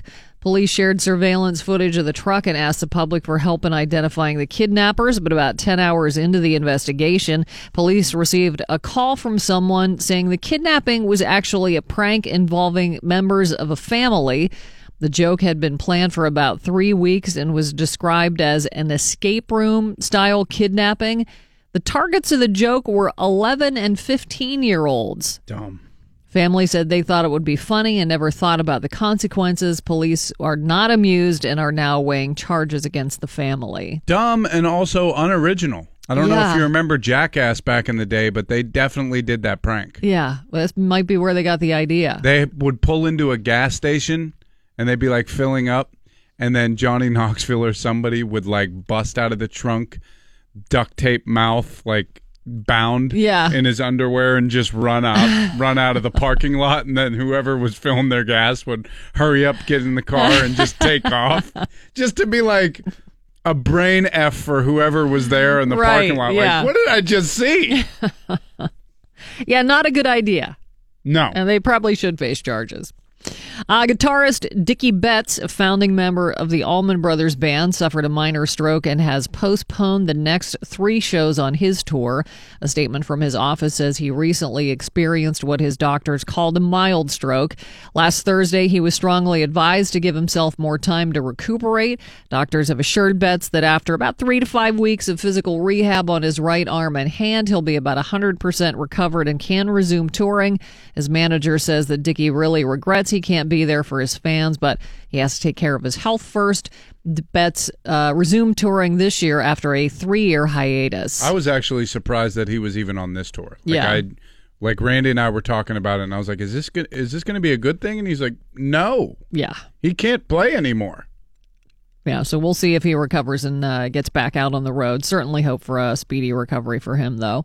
Prince's family suing the doctor who prescribed pain pills for the late Rock and Roll Hall of Fame inductee. The lawsuit alleges Dr. Michael Schulenberg and other defendants had the opportunity to diagnose Prince's opioid addiction weeks before his death. The lawsuit seeks unspecified damages in excess of $50,000. Prince died of an accidental overdose of fentanyl on April 21st, 2016. Uh, warm and humid, uh, going to be gross for the next few days. Uh, rain possible, temperatures around 90 for the high today. It's 74 at DVE. I'm Val Porter. Uh, we're going to be joined by Rob King coming up. Uh, he'll talk Steelers. Uh, he is part of the Steelers pregame show here on DVE. So that's on the way. It's a DVE morning show. It's the DVE Morning Show. I'm Val Porter with Bill Crawford, Mike Prisuta, Randy off today. Joining us now, Rob King from AT&T Sportsnet, and also part of the DVE Steelers pregame. Thanks for joining us this morning, Rob. Thanks for having me on, Val. Yeah, some uh, nice plays by the defense on uh, Saturday. Yeah, I thought they really looked good. I thought that was a big test for them. You know, I think that a lot of people were nervous after the Green Bay game. um, you know, but uh, they, I thought they looked as good as you can look against. Uh, now, you know, Mariota missed the pass early on in the first drive, but that happens sometimes. And I thought really the rest of the way the Steelers' defense was just dominant. Yeah, he did, and that was a touchdown, right? He just underthrew it. Yeah. It was a blown Yeah. coverage. Oh my god, he and, was wide open. Um, that's kind of been the Achilles heel of this defense, right? They look good for a while, and then all of a sudden they give up a 55 yard play. Yeah, and it is stunning, Mike. I agree with you that that has been an issue in the past, and they need to get those communication issues. And they've talked about it in camp. You've got some new guys, you know, a few of them, but those are things that need to be cleaned up. Because if you're playing, you know, Tom Brady in the AFC Championship game, that's a touchdown. if you play Right. I Tom mean, Brady that's- in November in Heinz Field, it's a touchdown. right? Sure, exactly. uh, what do, do you look for anything besides everybody staying healthy out of Thursday night? Or was that the was that the example of what they can be offensively and defensively? At least the, the best one we're going to see this preseason. Yeah, I, I mean, Le'Veon Bell's not in there, Mike, and that is a huge, makes a huge difference. No way, huge difference on the offense. I, I don't think anyone's too concerned about the offense. I'm certainly not. I like the way James Washington has looked. I think they've got. Have to get the. You know, they want to get more tight end play and more tight end usage. You have to get Vance McDonald healthy for that to happen. So that's going to be a big issue heading in. When is Lev Bell going to report all that? That's going to be a big issue heading in. Um, as far as Thursday night is concerned, no, maybe just a couple of guys, probably a couple of guys in the linebacking core, maybe somebody in the secondary. Um, I don't know if there's much many position battles left. I think a lot of them, to me, if there if there were any, a lot of them were were sort of resolved.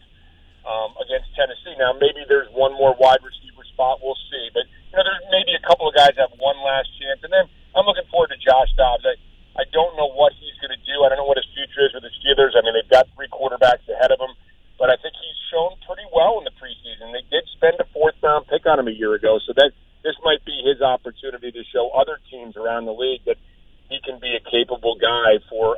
You know, it looks to me like maybe another team right now. Rob, do you think Jaylen Samuels or Justin Hunter leaned in enough to uh, to have made the team uh, in the preseason game on Saturday, or are they going to still need to do something coming up on Thursday night?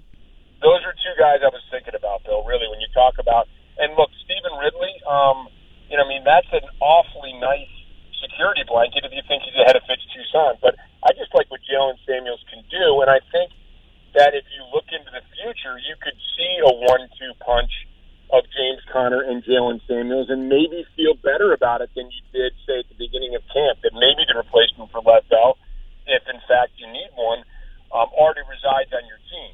So I think that Jaylen Samuels, um, I don't know. I, I'd like to think that he did enough. Um, you know, if you're if you're thinking about it from his perspective, I I thought he showed awfully well, and you know, uh, Hunter's a guy that has looked great in camp and has not been able to carry that over to the game. So maybe the fact that he was able to carry it over, um, and you know, had that touchdown pass and looked pretty good, maybe that's going to help his chances too. Rob, uh, switching gears to the Buckos, uh, the Chris Archer saga is curious and disappointing. Uh, I still believe in this kid long term, but uh, what is not happening with him so far in Pittsburgh? Boy, that is a great question, Mike, and I don't know because you look at the stuff. Um, I mean, you know, here's a fastball that can reach, you know, mid 90s up to 97 miles an hour. Um, he's got a nasty slider, one of the best in all of baseball, and he's just been really hittable. I, I think that they're working through some things with him. They're trying to get him to incorporate a sinker, which I think is a good idea because his stuff, you know, he needs something that moves away from lefties and into righties. Right now, he's just got that slider and a fastball that's relatively true that hops up a little bit. He either needs, in my opinion, something that you know, whether it's a slow curveball or a changeup. I know they've been trying to work with him with a changeup too. Something that keeps um, batters' timing off. Um, you know, now he didn't. He did throw a sinker early in his career. I talked to him about it uh, last week. Said he had success with it, so it's a pitch he feels comfortable with. And I think it's gonna, he's going to need something, you know, a third pitch, maybe even a fourth pitch moving forward. But like you, Mike, I'm bullish on where he's going to be, and I'm I'm really bullish on the Pirates pitching staff.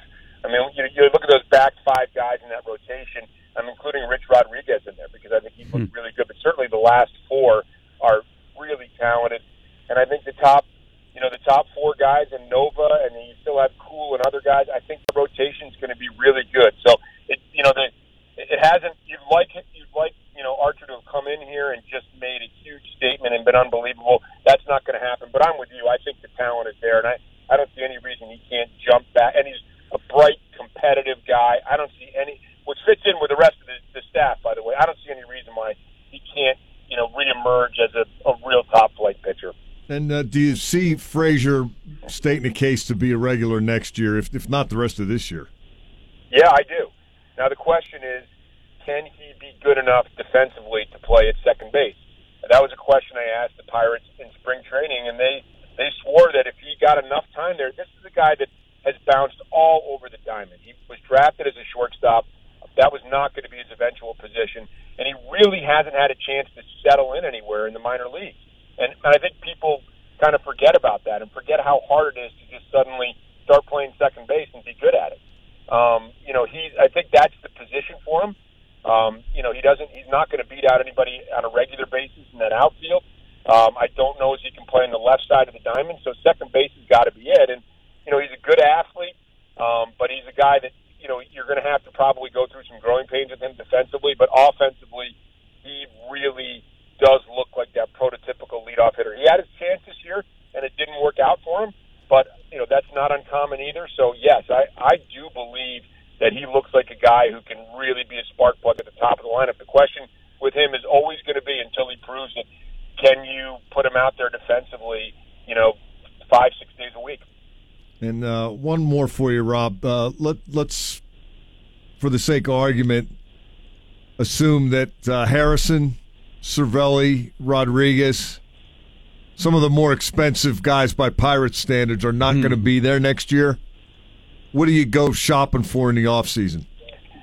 Boy, isn't that the question? I've been thinking about that a lot, Mike. I think, you know, um, you know, there are little pieces you could certainly add. Uh, you know, a lefty reliever. You know, maybe some more bench help, that kind of thing. Um, and look, I still haven't completely, and I may be crazy, but I still haven't completely given up on Jung Ho Kang, who I think is going to be back here in September. Um, he's, he's got a chance to get some at bats, whether they're the minor league level or the major league level. But you know, a guy who could potentially play shortstop for you and potentially hit, you know, 25 home runs.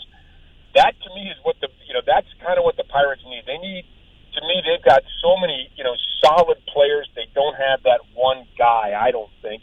Um, now could Polanco or Bell be that guy? I think they could be, but they haven't been yet.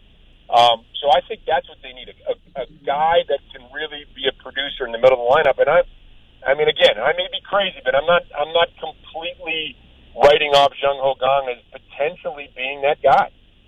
You're right, Kinger. You may be. that's that's great stuff. I'll tell you what I'd do is I would sign Hechavarria, and I know he's going to be expensive, but if you're going to build around pitching, I think that guy can really pick it at shortstop. He's a credible hitter, and I, I think that would be a real way to support your front end and back end pitching by having that magic glove out there. Yep, I, I I don't disagree with that. I think that you know the Pirates have been able to win with pitching and you know it's really suspect defense when they were going to the playoffs. Now a lot of that was Pedro Alvarez committing a lot of errors at third, but it wasn't just Pedro. Around the diamond, they were just you know okay defensively as far you know when you look at errors and fielding percentage and that kind of thing. I don't disagree with you, Mike. And they they've got some wonderful guys with the glove coming up through the system. You know Charlie Hayes, kid, uh, Brian Hayes, um, you know Cole Tucker. Um, they've got some guys who can pick it, but in the meantime, I I don't disagree. I think there's a couple different ways they can go. I think you can think, hey, let's let's go pitching and defense and maybe speed and and try to be a little different and win and win games that way. Or you know, more conventionally, can we get a big bat in that lineup? I agree. I don't I don't think they're far away, Mike, and I think that it's going to be interesting to see how they attack it. Rob King from AT&T Sportsnet and also part of the DVE Steelers pregame, which begins this Thursday at 3.30 and then kickoff 7.30 Steelers against the Panthers for the final preseason game. Rob, thanks for joining us this morning. Val, Bill, Mike, thanks very much, guys. All right, Mike Prisuta Thanks, up Rob. next with a deeper look at last Saturday's game. It's a DVE morning show. DVE Sports. I'm Mike Prisuta Fort DVE Sports. As uh, Valerie mentioned, we're going to go a little deeper into that 16 to 6 Steelers victory over the Titans on Saturday afternoon at Heinz Field. That was the game where a lot of the regulars who hadn't been playing were scheduled to play. The Ben Roethlisberger, Maurkice Pouncey, Cam Heyward, The big guys. guys of that ilk. And Mike Tomlin said he wanted to see them play varsity ball, and I think uh, to varying degrees they all did. The Mhm. the thing functioned as you would hope it might. Uh, can they be a lot better than that? Sure, but that was a big step up from what everybody had put on tape in Green Bay a week ago Thursday. Uh, Although the game was not all about the veterans, we talked last hour in depth about Jaylen Samuels, the fifth round pick out of NC State. Now he looked like a running back that you could find some use for, and a guy who might be a keeper. Uh, on the other side of the ball, Matthew Thomas, linebacker, undrafted out of Florida State. Heard his name quite a bit. 6'3", 230. He's got the physical skill set. For some reason, was not drafted, but he's looked all along since coming here as a as an undrafted rookie as a as a guy who intrigues. He hasn't uh, made a ton of splash plays. He hasn't been wowing everybody. Oh my God! Did you see what Thomas did there? But he's got something. Yeah, you keep noticing him around the ball, and you keep looking at him run, and you keep thinking, "Boy, this guy's got something." You know, don't don't sleep on him yet. Don't write him off. And we're almost at the end now, so if it's not time to write him off yet, it must be time to write him in, right? Put him on the roster. That's right. Uh, a, a subtle adjustment they made against the Titans. Uh, Anthony Chickillo was starting for T.J. Watt, who's still out with the hamstring, but there were a handful of snaps where they had a specialty defense and they took Chickillo out and put Matthew Thomas in, and Thomas would play an inside linebacker position, and Vince Williams would move up kind of on the outside. And they would give a four-three look, but uh, Vince Williams doing more rushing in that situation, which he does very well. And uh, to me, it was a significant acknowledgement that uh, they're at least trying to find ways to get Matthew Thomas on the field. And if they're doing that, they must think you have something. Or at least they're giving him a real good look. And uh, he thought Thomas thought it was a big deal. Uh, talked to a couple other defensive players about it. Stephon Tuitt thought it was a big deal as well. Uh, Thomas ended up making seven tackles, four solo, three assists. He also had a tackle and an assist on special teams, which for a guy like that can mean everything because you got to be able to play teams if you're not starting. Yep. Uh, and I mentioned that physical skill set, uh, 6'3", 230, and he can run. Stephon Tuitt among those who have been impressed by Matthew Thomas. No, he got tremendous skills, and the kid is a freak. So, uh, you know, I'm glad that he's on our team. What does he do, freakish? He can run fast, and uh, especially that's what he can do. He can run fast, and that's all that matters. He's a freak. That's a freak identifying another freak. The freak should know, right? That's right. Stephon Tuitt Takes one to know one. Stephon Tuitt's a big guy who runs freakishly fast for a guy of his size. He knows what you can do with that. Uh, we also saw Tuitt showing up. Speaking of the veterans playing varsity ball, Tuitt had uh, a couple tackles, a sack, a tackle for a loss, two quarterback hits. It was uh, 180 degrees from Green Bay when you saw him get his hands on Brett Hundley, but he didn't finish the sack, and Hundley ended up running the ball into the end zone on a 10 yard scramble. It was uh, the direct opposite this time. It's good to get him down, you know, but um, week in and week out, just always working on myself to get better. And uh, this wasn't a surprise to me that I had a game like this today. It's just constantly getting better week in and week out. To a degree, has your preseason been just about getting through it? No, Don't be a hero, don't get hurt. it's not about just getting through it. You never want to be in that position. You just want to be able to do whatever you do as a player. Do that. That help you with your process to become a better player, and uh, that's what I've been focusing on and doing the things that I'm weak at to become a better, stronger player. I got to tell you, he's looked to me like a guy who was coasting through it. He says he's not been. But, you know, he got hurt on the second play last year, hurt all year. Kind of understandable. He's, he knows what he can do. You just want to get through these games that don't count and be ready for September. Yeah.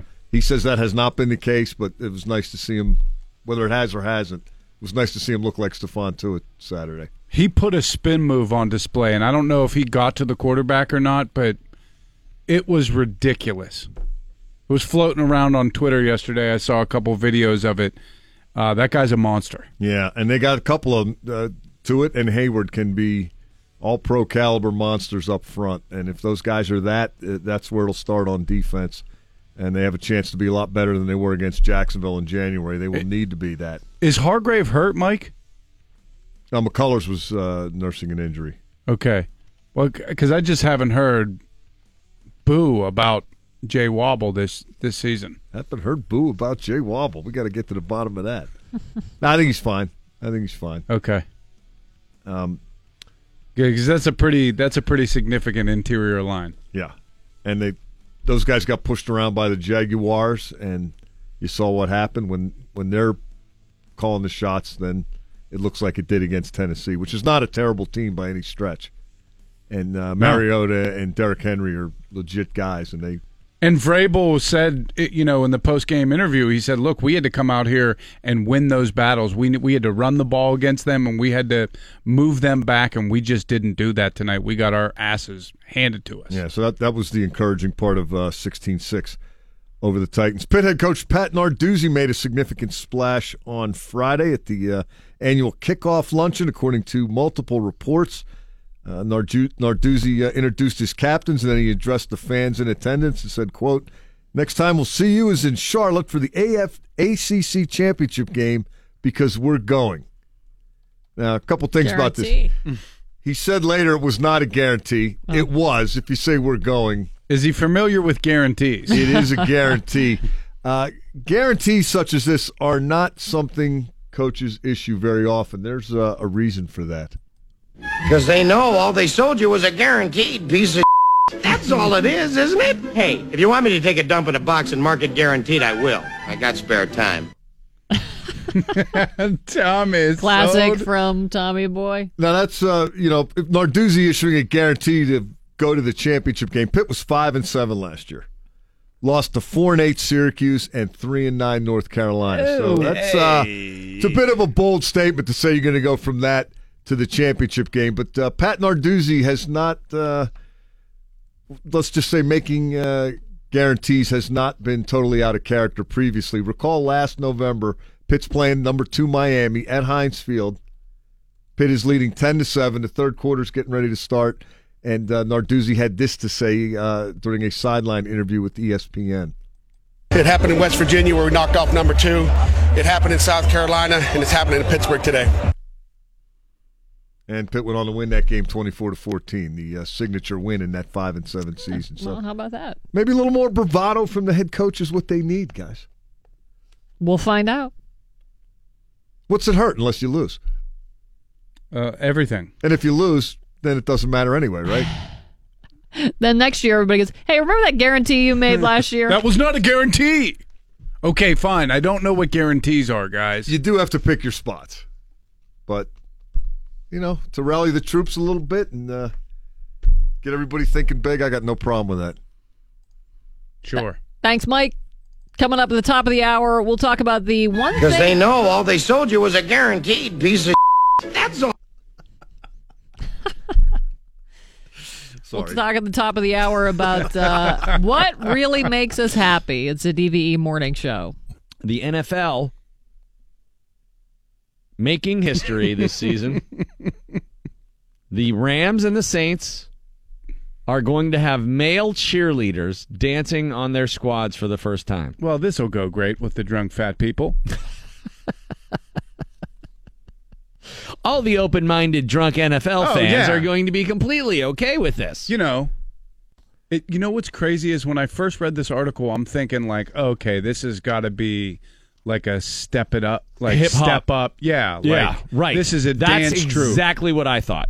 And then I saw the interview, and, I And was it like, is oh, not. No, Nope. I thought it was going to be like dudes doing like wicked, like parkour, like kind of Yes, moves and flipping exactly. over stuff. right? And that's it's not that at all. It's they're you know trying to do the twirly bird. They are doing the exact same moves as the cheerleaders. Oh yeah, give me some pom poms.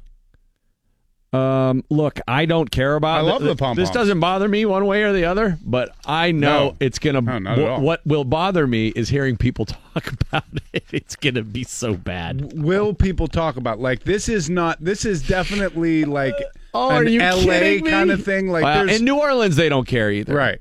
But I just like that, like in a year in which the NFL is trying to quell all of the tumult and the the, the tempest that, that occurred as a result of the anthem debacle over Yeah. the last year. And they're like, all right, look, look, look, we need to calm things down with this part of the fan base. Nope. Male dancers. All right, let's get some male dancers. Now we're gonna in get there. on two knees during the anthem.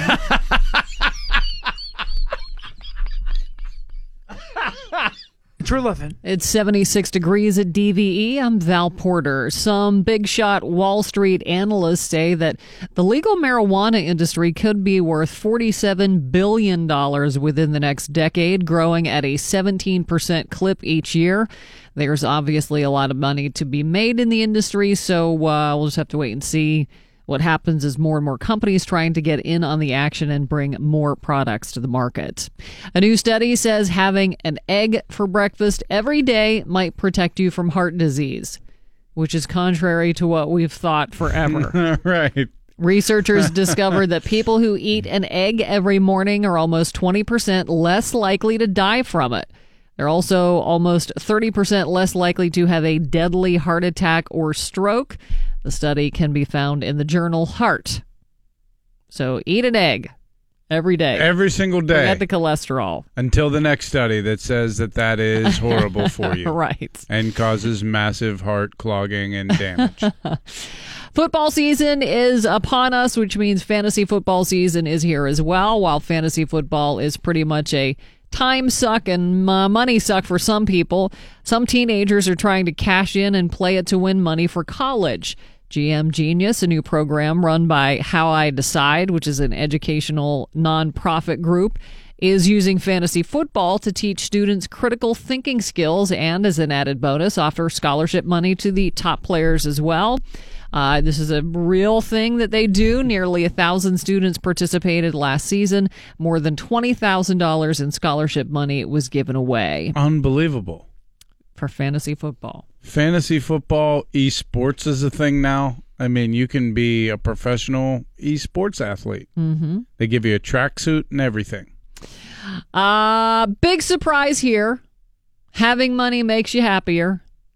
A new study looked at it. lottery winners and found they were more satisfied with their lives than the rest of us schlubs. And the bigger the jackpot, eh, the happier they were. Really? Have Even- they ever seen that show, uh, How the Lottery Ruined My Life? Apparently, it doesn't. Uh, even decades after they won, the winners said that they were happier. Researchers say their study bucks the quote widespread misperception that winning the lottery often makes people miserable. They say those studies used outdated methods and did not test for the right things, and apparently, they did not watch the show. The lottery ruined my life. There was a guy on that show who had so much money he didn't know what to do with it, and he just started buying like weird stuff. And then he it opened Jackson? his own pawn shop. I was like, dude, you won the lottery. You don't have to sell a katana Junk. blade from the 1800s. Yeah, man. You can just go buy a fat house somewhere and live there with everything you've ever wanted inside of it. Yeah. There is Where a would new you show. go? Where would you where, move? Where would I move? Yeah. I'd probably stay here, but I would have houses elsewhere. Where's Which, when the lottery gets up to like three or four hundred million, I always go on Zillow and look at places like in Malibu. And, Okay, I thought you were gonna be like, you know, I s- splurged for something in Moraine. Well, yeah, maybe like a little cabin up there. Deep Creek Yeah. has some nice. Where would you? What would you do? I'm Malibu. Yeah. I mean, or San Diego. Because you San get- Diego is so beautiful. Yeah, the weather. But Every you, single day. You know, in Malibu, you got the beach, or you could drive to the mountains. Right. Or You you, know. could drive down into the city. It's not Yeah. that far. Yeah. Malibu is amazing. Yeah, that's always. And I'm so critical of the multi-million dollar homes I see on there. Oh yeah. I'm like, ugh, who would have that in their oh, house? God, why would anybody ever? Oh, if you have that money, that's where you would live. yeah.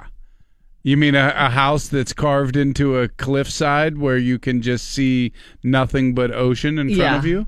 and the sun beating down on you every day, hearing the splash of the surf. Amazing. There's this guy um, who is a major. Uh, he's a professional surfer. And- Hamilton. Yeah, Is And I have married his- to Gabby Reece, right? Yes. And they have a huge training facility at their home in Malibu Oh. Where they do like that underwater training. It's called like XTP or something. Mhm. And it's all like training underwater with like dumbbells and stuff. And they do ice baths and it's crazy, but like it's just on the edge of a cliff at their multi million dollar mansion. Yeah, and Malibu's not a huge area. No, it's tiny. Yeah. I think they have And like not a- Pepperdine is there, Right. on that, uh, you know, in that area. Yeah, But it's just a tiny, like sleepy Quaint, little surf yeah. town definitely would. for millionaires. Yes. Uh, reports say Ben Affleck and Jennifer Garner have settled their divorce. I guess that was after she took him to rehab. Jen and Ben have reportedly agreed on a property settlement and the earnings over their 12 year marriage. Uh, that was all part of the settlement as well. They'll share joint custody of their three kids. Uh, the settlement does not define how much time each parent will get, though. Uh, the final settlement of the divorce will take place as soon as Ben is out of rehab, which How I does- think he's in re- rehab in Malibu. I was just going to ask that. How does custody work when you're in rehab? Do the kids come to the rehab? and spend the night. I, Yeah. It's probably a bad idea. It's not a great idea, probably. kids, daddy's got the shakes. Give me in just a minute. Batman will be out in just a minute. Hold on. Tim Conway is suffering from dementia. The 84 year old actor and comedian currently in a nursing facility, according to court documents obtained by People magazine. Carol Burnett show star's daughter, Kelly, wants to be placed in charge of his medical treatments, claiming that his wife, Charlene, is trying to move him to a facility where he can't get the help he needs. Documents say that Conway cannot provide for his food, health, and clothing and is almost entirely unresponsive. In addition to his work on the 70s Carol Burnett show, Conway has made numerous TV appearances over the years, starring in McHale's Navy and landing guest roles on shows from 30 Rock to Mad About You. Finally, 28 years ago today, Stevie Ray Vaughan and three members of Eric Clapton's crew were killed in a helicopter crash in Wisconsin. Vaughan and Clapton were touring together. Eric Clapton was not on that helicopter. Forecast today warm and humid, pretty uh, swampy today. Possible rain, temperatures near 90. It's 78 at DVE. I'm Val Porter with Bill Crawford. Mike Prisuta with sports coming up at the bottom of the hour. And uh, to commemorate that sad anniversary, we'll play some Stevie right now here on DVE. Morning show. I go to softball practice. Now they're practicing. You guys aren't going to understand this because you're Pittsburgh. You're not LA. Uh, they're practicing without a ball. Okay. Uh, what? They don't want to introduce failure this early into the season. yeah. Okay. Yeah. I, I, I said I said where's the ball? and this mom's like, oh, we don't want to introduce failure this early in the season. I was like, I think that's how you make snowflakes. So, coach is out there. I swear to you, I swear to you, all my children. Coach is out there, no ball, no bat, but he's holding a ball and a bat like he like yeah. He's all right. Runners on first and second. Ground ball to Lily. Lily Fromkin at third base fields it perfectly. steps on third, throws it to second. She catches it, throws it to first. Triple play, girls, way to go! Everyone goes nuts. They just turn triple play. Imaginary, Yeah, yes. yeah, yeah, yeah, yeah, yeah. I like- Imaginary triple play. yeah, but they're celebrating like it's the real one. Yeah. By the way, first triple play I've ever seen in my life. my daughter's in center field, and he's like, "All right, bases loaded, fly ball to Isla," and I watch my daughter immediately start backing up, and then look over her head and start running like it flew over her head. Who fails in their own imagination? I called my wife. I go, "You're never gonna believe what your moron daughter just did." My wife's like, "Do not make fun of her. Don't like." She's like, "This is her beautiful little brain. I I want to keep it like that. I don't want to break it." I was like, "I think it's broken." I have to drive home with the kid. I'm literally in the car, and I. I, I, Dude, how great like- is that? that she she's like she let her own pitcher get get, get taken yard by an imaginary hitter. Oh, you should you should have seen the coach. He was like, "I guess I hit it over her head." I'm I'm sitting in the car with her, and I go. Finally, I go, "Yo, Isla, what happened with that fly ball?" She doesn't even say anything. Just looks out the window, staring out like a window like a stoner. Doesn't even look, make eye contact with me, and just goes, "Yeah, coach really got a hold of that one." Dude, I'm telling you, this child is just different. Sounds like she's got a career in comedy ahead of her. Oh my god, Hi- him and his kids, like all the videos he posts with them, so funny. You gotta follow Bert on Instagram and Twitter if you don't already. The machine is hilarious. Oh, it has got to be one of the most entertaining things. I mean, it's stressful, but having kids has got to be really entertaining Oh yeah, at times. no, there's no question about it. And I mean, Bert is a guy who really gets a kick out of his kids. You know what I mean? Yeah. So, and they're just really funny. Like he posted a video about one of his daughters like doing a somersault into dog poop, and she didn't know what it was. that. you know what I'm talking Yes. about? You've seen it. Yeah. Oh, and he's crying. He can't breathe. He's like, "Get your mom! Get your mom! Mom, get in here! Somebody help!" That sounds exactly like Bert. And his his daughter says dog crap, but the real version of it. and with her lisp. it's the funniest thing ever. Oh, also, make sure you check out Secret Time on Netflix right now. Bert's new special is streaming. Yeah, yeah, definitely. Highly check it recommend it. Um, and since we're speaking of comedy, Billy Gardell, he's got his two shows coming up in November. Well, that's uh, right. at the Benedum, and uh, well, what was the first show on November seventeenth, Saturday night, sold out. So they added a second show the night before. Yes. Uh, and there It's a are confusing. yeah, there are a few tickets uh, still available for that one, so you can find the link on uh, dve.com. Just go to our concert calendar. That's going to be a great show. Ah, I can't wait to see him again. I know he was just here a Yeah, me week ago, but I know. It made me miss him even more, though. I know, yeah. So, um, Mike Prisuta is coming up next. Uh, one more chance to get a look at Steelers players who may or may not make the team. Uh, that'll be coming up this Thursday. Steelers taking on the Carolina Panthers. 7:30 kickoff, and of course we get the pregame underway at 3:30 with Rob King and Tim Benz. Then uh, Dale Lawley joins in. And then at uh, 5.30, Mike Prisuta, Jerry Dulac, and Bob Labriola with the network pregame kickoff again, 7.30 with Bill Hillgrove and Tunch and Wolf. And Mike is up next on DVE. DVE Sports. I'm Mike Prisuta for DVE Sports. Uh, another tough weekend for the Pirates, and uh, those have been piling up. They lose in Milwaukee yesterday, seven to four. Since their 11 game winning streak on July the 11th through the 24th, the Pirates have gone 11 and 18. Whoops. That includes losing five of the last six and 10 of the last 13.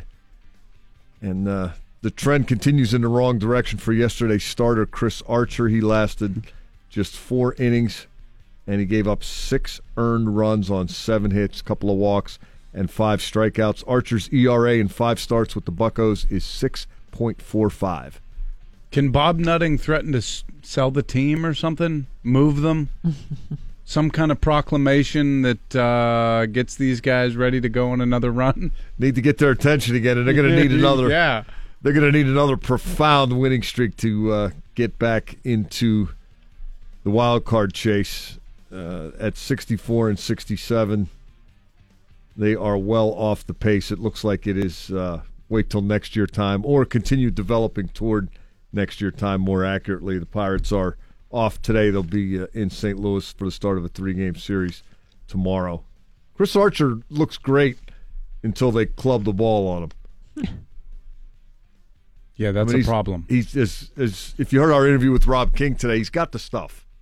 It's not a lack of ability, but it, something isn't translating since he got here, and uh, everybody thinks this guy's better than this, but he has not been yet. Uh, nothing to do the rest of this year but keep running them out there every fifth day and see if they can get it figured out. Steelers are coming off a 16-6 win over Tennessee on Saturday. That was uh, a game that uh, helped helped everyone kind of exhale a little bit, uh, particularly as it related to the defense, which hadn't been very good the time uh, previously in Green Bay a week ago Thursday, but uh, the defense very good against Tennessee. That goes for the established guys such as Cam Heyward and Stephon Tuitt, guys you're going to be counting on, and it also goes for uh, rookie linebacker Matthew Thomas, an undrafted guy who has continued to subtly make a name for himself this preseason. It was a little less than subtle, I should say a little more than subtle, against Tennessee on Saturday night. Thomas got a handful of snaps with the first team defense. It was a specialty package. Anthony Chickillo came out, and Thomas came in, and uh, they rearranged the pieces a little bit, and uh, that was a significant step up for Thomas. At least that's the way Matthew Thomas perceived things. I need all the experience I could get, so I mean, I'm, I'm looking, I'm looking forward to, to more. But um, I did think it was a big deal, you know, just just being out there with the first team. Yeah, they're they're trying to find a way to apply this guy's skills, which Stephon Tuitt has described as freakish. The way he can run at uh, 6'3 and 230. And to your point, he would know he's a freak. He is. And uh, hey, big guys are great. Big guys who can run are even better. And uh, the way the NFL is evolving now, the, the guys who can run are maybe more important than the guys who are big. Do you see this guy making the team? Oh yeah, absolutely, absolutely. Just a question on does he do anything for them besides special teams? But yeah, I see him making the team. Wow. Of course, I don't. I don't get to pick the team, but if I did, Bill, he'd be on it. He's uh, he's got size, he's got speed, and uh, they've worked him a little bit outside as the preseason has progressed, and they've done that enough that uh, Matthew Thomas believes he can play whatever linebacker position they want him to play. Yeah, I feel like I definitely, you know, move move from inside to outside just to give, you know, some help to uh, to uh, to the defense or whatever. But yeah, I feel flexible enough, versatile, you know, to, to move back and forth. We also saw Terrell Edmunds make another play. We've been seeing that since OTAs. His uh, interception at Heinz Field, uh, a great example of the defense working the way it's supposed to work. Uh, it was nice. I, I was staring down the quarterback because my man, my man, he was right there on my hip, so I, I knew I was going to undercut it if the quarterback was going to throw it, and I knew I had Sean Davis over top. So regardless, I can just try, go out there and try to make a play, and I knew I had SD. I trust him. I knew he was going to be back there behind me, and after after it happened, it was just time to get up and go. So I was trying to get a, as many yards I, as I can for the offense. I had to wipe my eyes after that interception. That was like echoes of uh, Troy Polamalu with the uh, the get up and go, zero to sixty. Yeah, he had to he had to uh, extend for the ball. It's not like they threw it right between the three and the four. He knew where his guy was. He knew Sean Davis, the free safety, was behind in support, and the play started with Bud Dupree flushing Marcus Mariota. Mariota rolling left and trying to throw Across right-handed. his body, yeah. That's usually a recipe for disaster, but that's all three elements of the defense doing what they're supposed to do. And uh, Can't wait to see more of that kid. I can't. yeah, I- I'm right there with you, and uh, be interesting to see how they get him in there more because so far all he's done is replace Morgan Burnett or Sean Davis when they're not in the lineup, or be in that seven defensive backs thing. And uh, I don't know how much they're going to use that, but uh, they seemingly got to find ways to get Terrell Edmunds out there because uh, He's a playmaker. he doesn't always make the play. Yet he had a tough night in Green Bay, as a lot of them did. But yeah, he did. He can he can do some things for you as well. That uh, well, there's a reason they drafted him on the I mean, coming round. right out of the gate, having to guard Jimmy Graham isn't exactly an easy task either. It's not that one you kind of forgive, but Aaron Rodgers and Jimmy Graham are going to connect on a few passes this year, I think. when it's Brett Hundley to some guy from Indiana State, That's cause for concern. then you got to say, hey, maybe there's something you could have done on that play to prevent that. right. Uh, it was just a preseason game, but uh, Terrell Edmunds, who he's been kind of giddy ever since he got here, and he was again on Saturday. He really liked playing at Heinz Field, even if the game didn't count. It was amazing. Um, just being at Heinz Field, being in the atmosphere. I'm ready for the real season when it's really packed out out there. I know it's gonna be loud. Uh, I think it's called. Is it Renegade? That yeah. So when they played that in the fourth quarter, and I saw how loud it got just for the time, it was it was amazing. The kid from Virginia Tech knows Renegade. I knew we liked him for a reason. Yeah, that's uh, that was the last box he had to check, right? He's in. So now you just get him Now, out don't there. ask him, you know, another song from the Styx catalog, because I'm I'm sure he doesn't know that any. I think I would lose respect if he knew some more. ah, "Ladies," one of my favorite songs. You know, they kind of shove Renegade uh, down everybody's throat here, and, and you know the fans love it, the players love it. It's That a video's great pump-up awesome. So why not? Why not? But that's that's as far as I want to go down the River Styx. You know what I'm saying? Yes, I agree. Although I, will be going to see Dennis DeYoung. I have come to accept Renegade for what it is at a Steeler game. And the package Yeah, they put together versus the have to. Titans with them slamming Mariota on his neck, it's great. The rest of it, yeah, you know, to each his own. All right. Whatever you say. I'm not a Styx guy. They have some good songs. Well, they're not playing "Come Sail Away." Or Babe. Nor should they. Let's not. Let's not go. Babe, I love you. Let's just never go too far into the Styx catalog. Renegades. There's the some good beginning- rockin' tunes. The beginning and the end. Is that it? That's it. Are you done? If All I'm right. talking about Renegade, clearly I got nothing else. Steelers and Panthers. Final chance to get a look at some of these guys. Trying some to of make these this guys. segment better, so we started playing it. coming up this Thursday. Uh, kickoff will be 7:30. We'll get the DVE pregame underway here at 3:30 with Rob King, Tim Benz, and Dale Lawley, and uh, Mike you and Labs and Jerry D at 5:30. Kickoff at 7:30. Last chance to see who might make the team. And hopefully everybody stays healthy. That- Yes. that is that's always God, the goal in please. the preseason. But man, is that really an important thing to Yeah. achieve this Thursday night? So that'll be this Thursday here on your flagship station for Steelers football 102.5 DVE. Yesterday was National Potato Day. Well, God, uh, thanks for telling me now. A new survey about our love of French fries and potato chips. Less than 1% do not like fries. So, pretty much everybody. Yeah, everyone. How do you not like fries You of can- some sort? You have to. Fries are our favorite way to eat potatoes, but just barely. Mashed potatoes, a close second, followed by baked, hash browns, and then uh, potato salad. What's the best meat to go with a potato? a steak? Not turkey? Well, mashed potatoes. Mm, I think turkey. Turkey and turkey gravy might outdo like a pot roast beef What, gravy. You would eat turkey and a baked potato? I'll do whatever I want to. Open turkey sandwich with gravy all over everything. There The you go. fries, I everything. Definitely have made mashed potatoes for dinner and just eaten. Mashed potatoes. Yeah. My mom used and to a make baked potato. Put it in the Definitely glass. Done that. Got it What? stuck a straw in there. My mom used to make a big vat of gravy with like beef gravy Yeah, and uh, real like onion. gravy. Yeah, and then you just put it over potatoes like poor man's like Irish uh, or whatever the shepherd's, Shepherd's pie. pie, yeah. And there would be two vats on the stove, and you know because everyone had different practice times. Yeah. All you know six kids playing three sports. And you would just two big dollops like you're in prison, throw them in the microwave, sit down and eat a volcano of beef. Which was, by the way, my nickname in high school.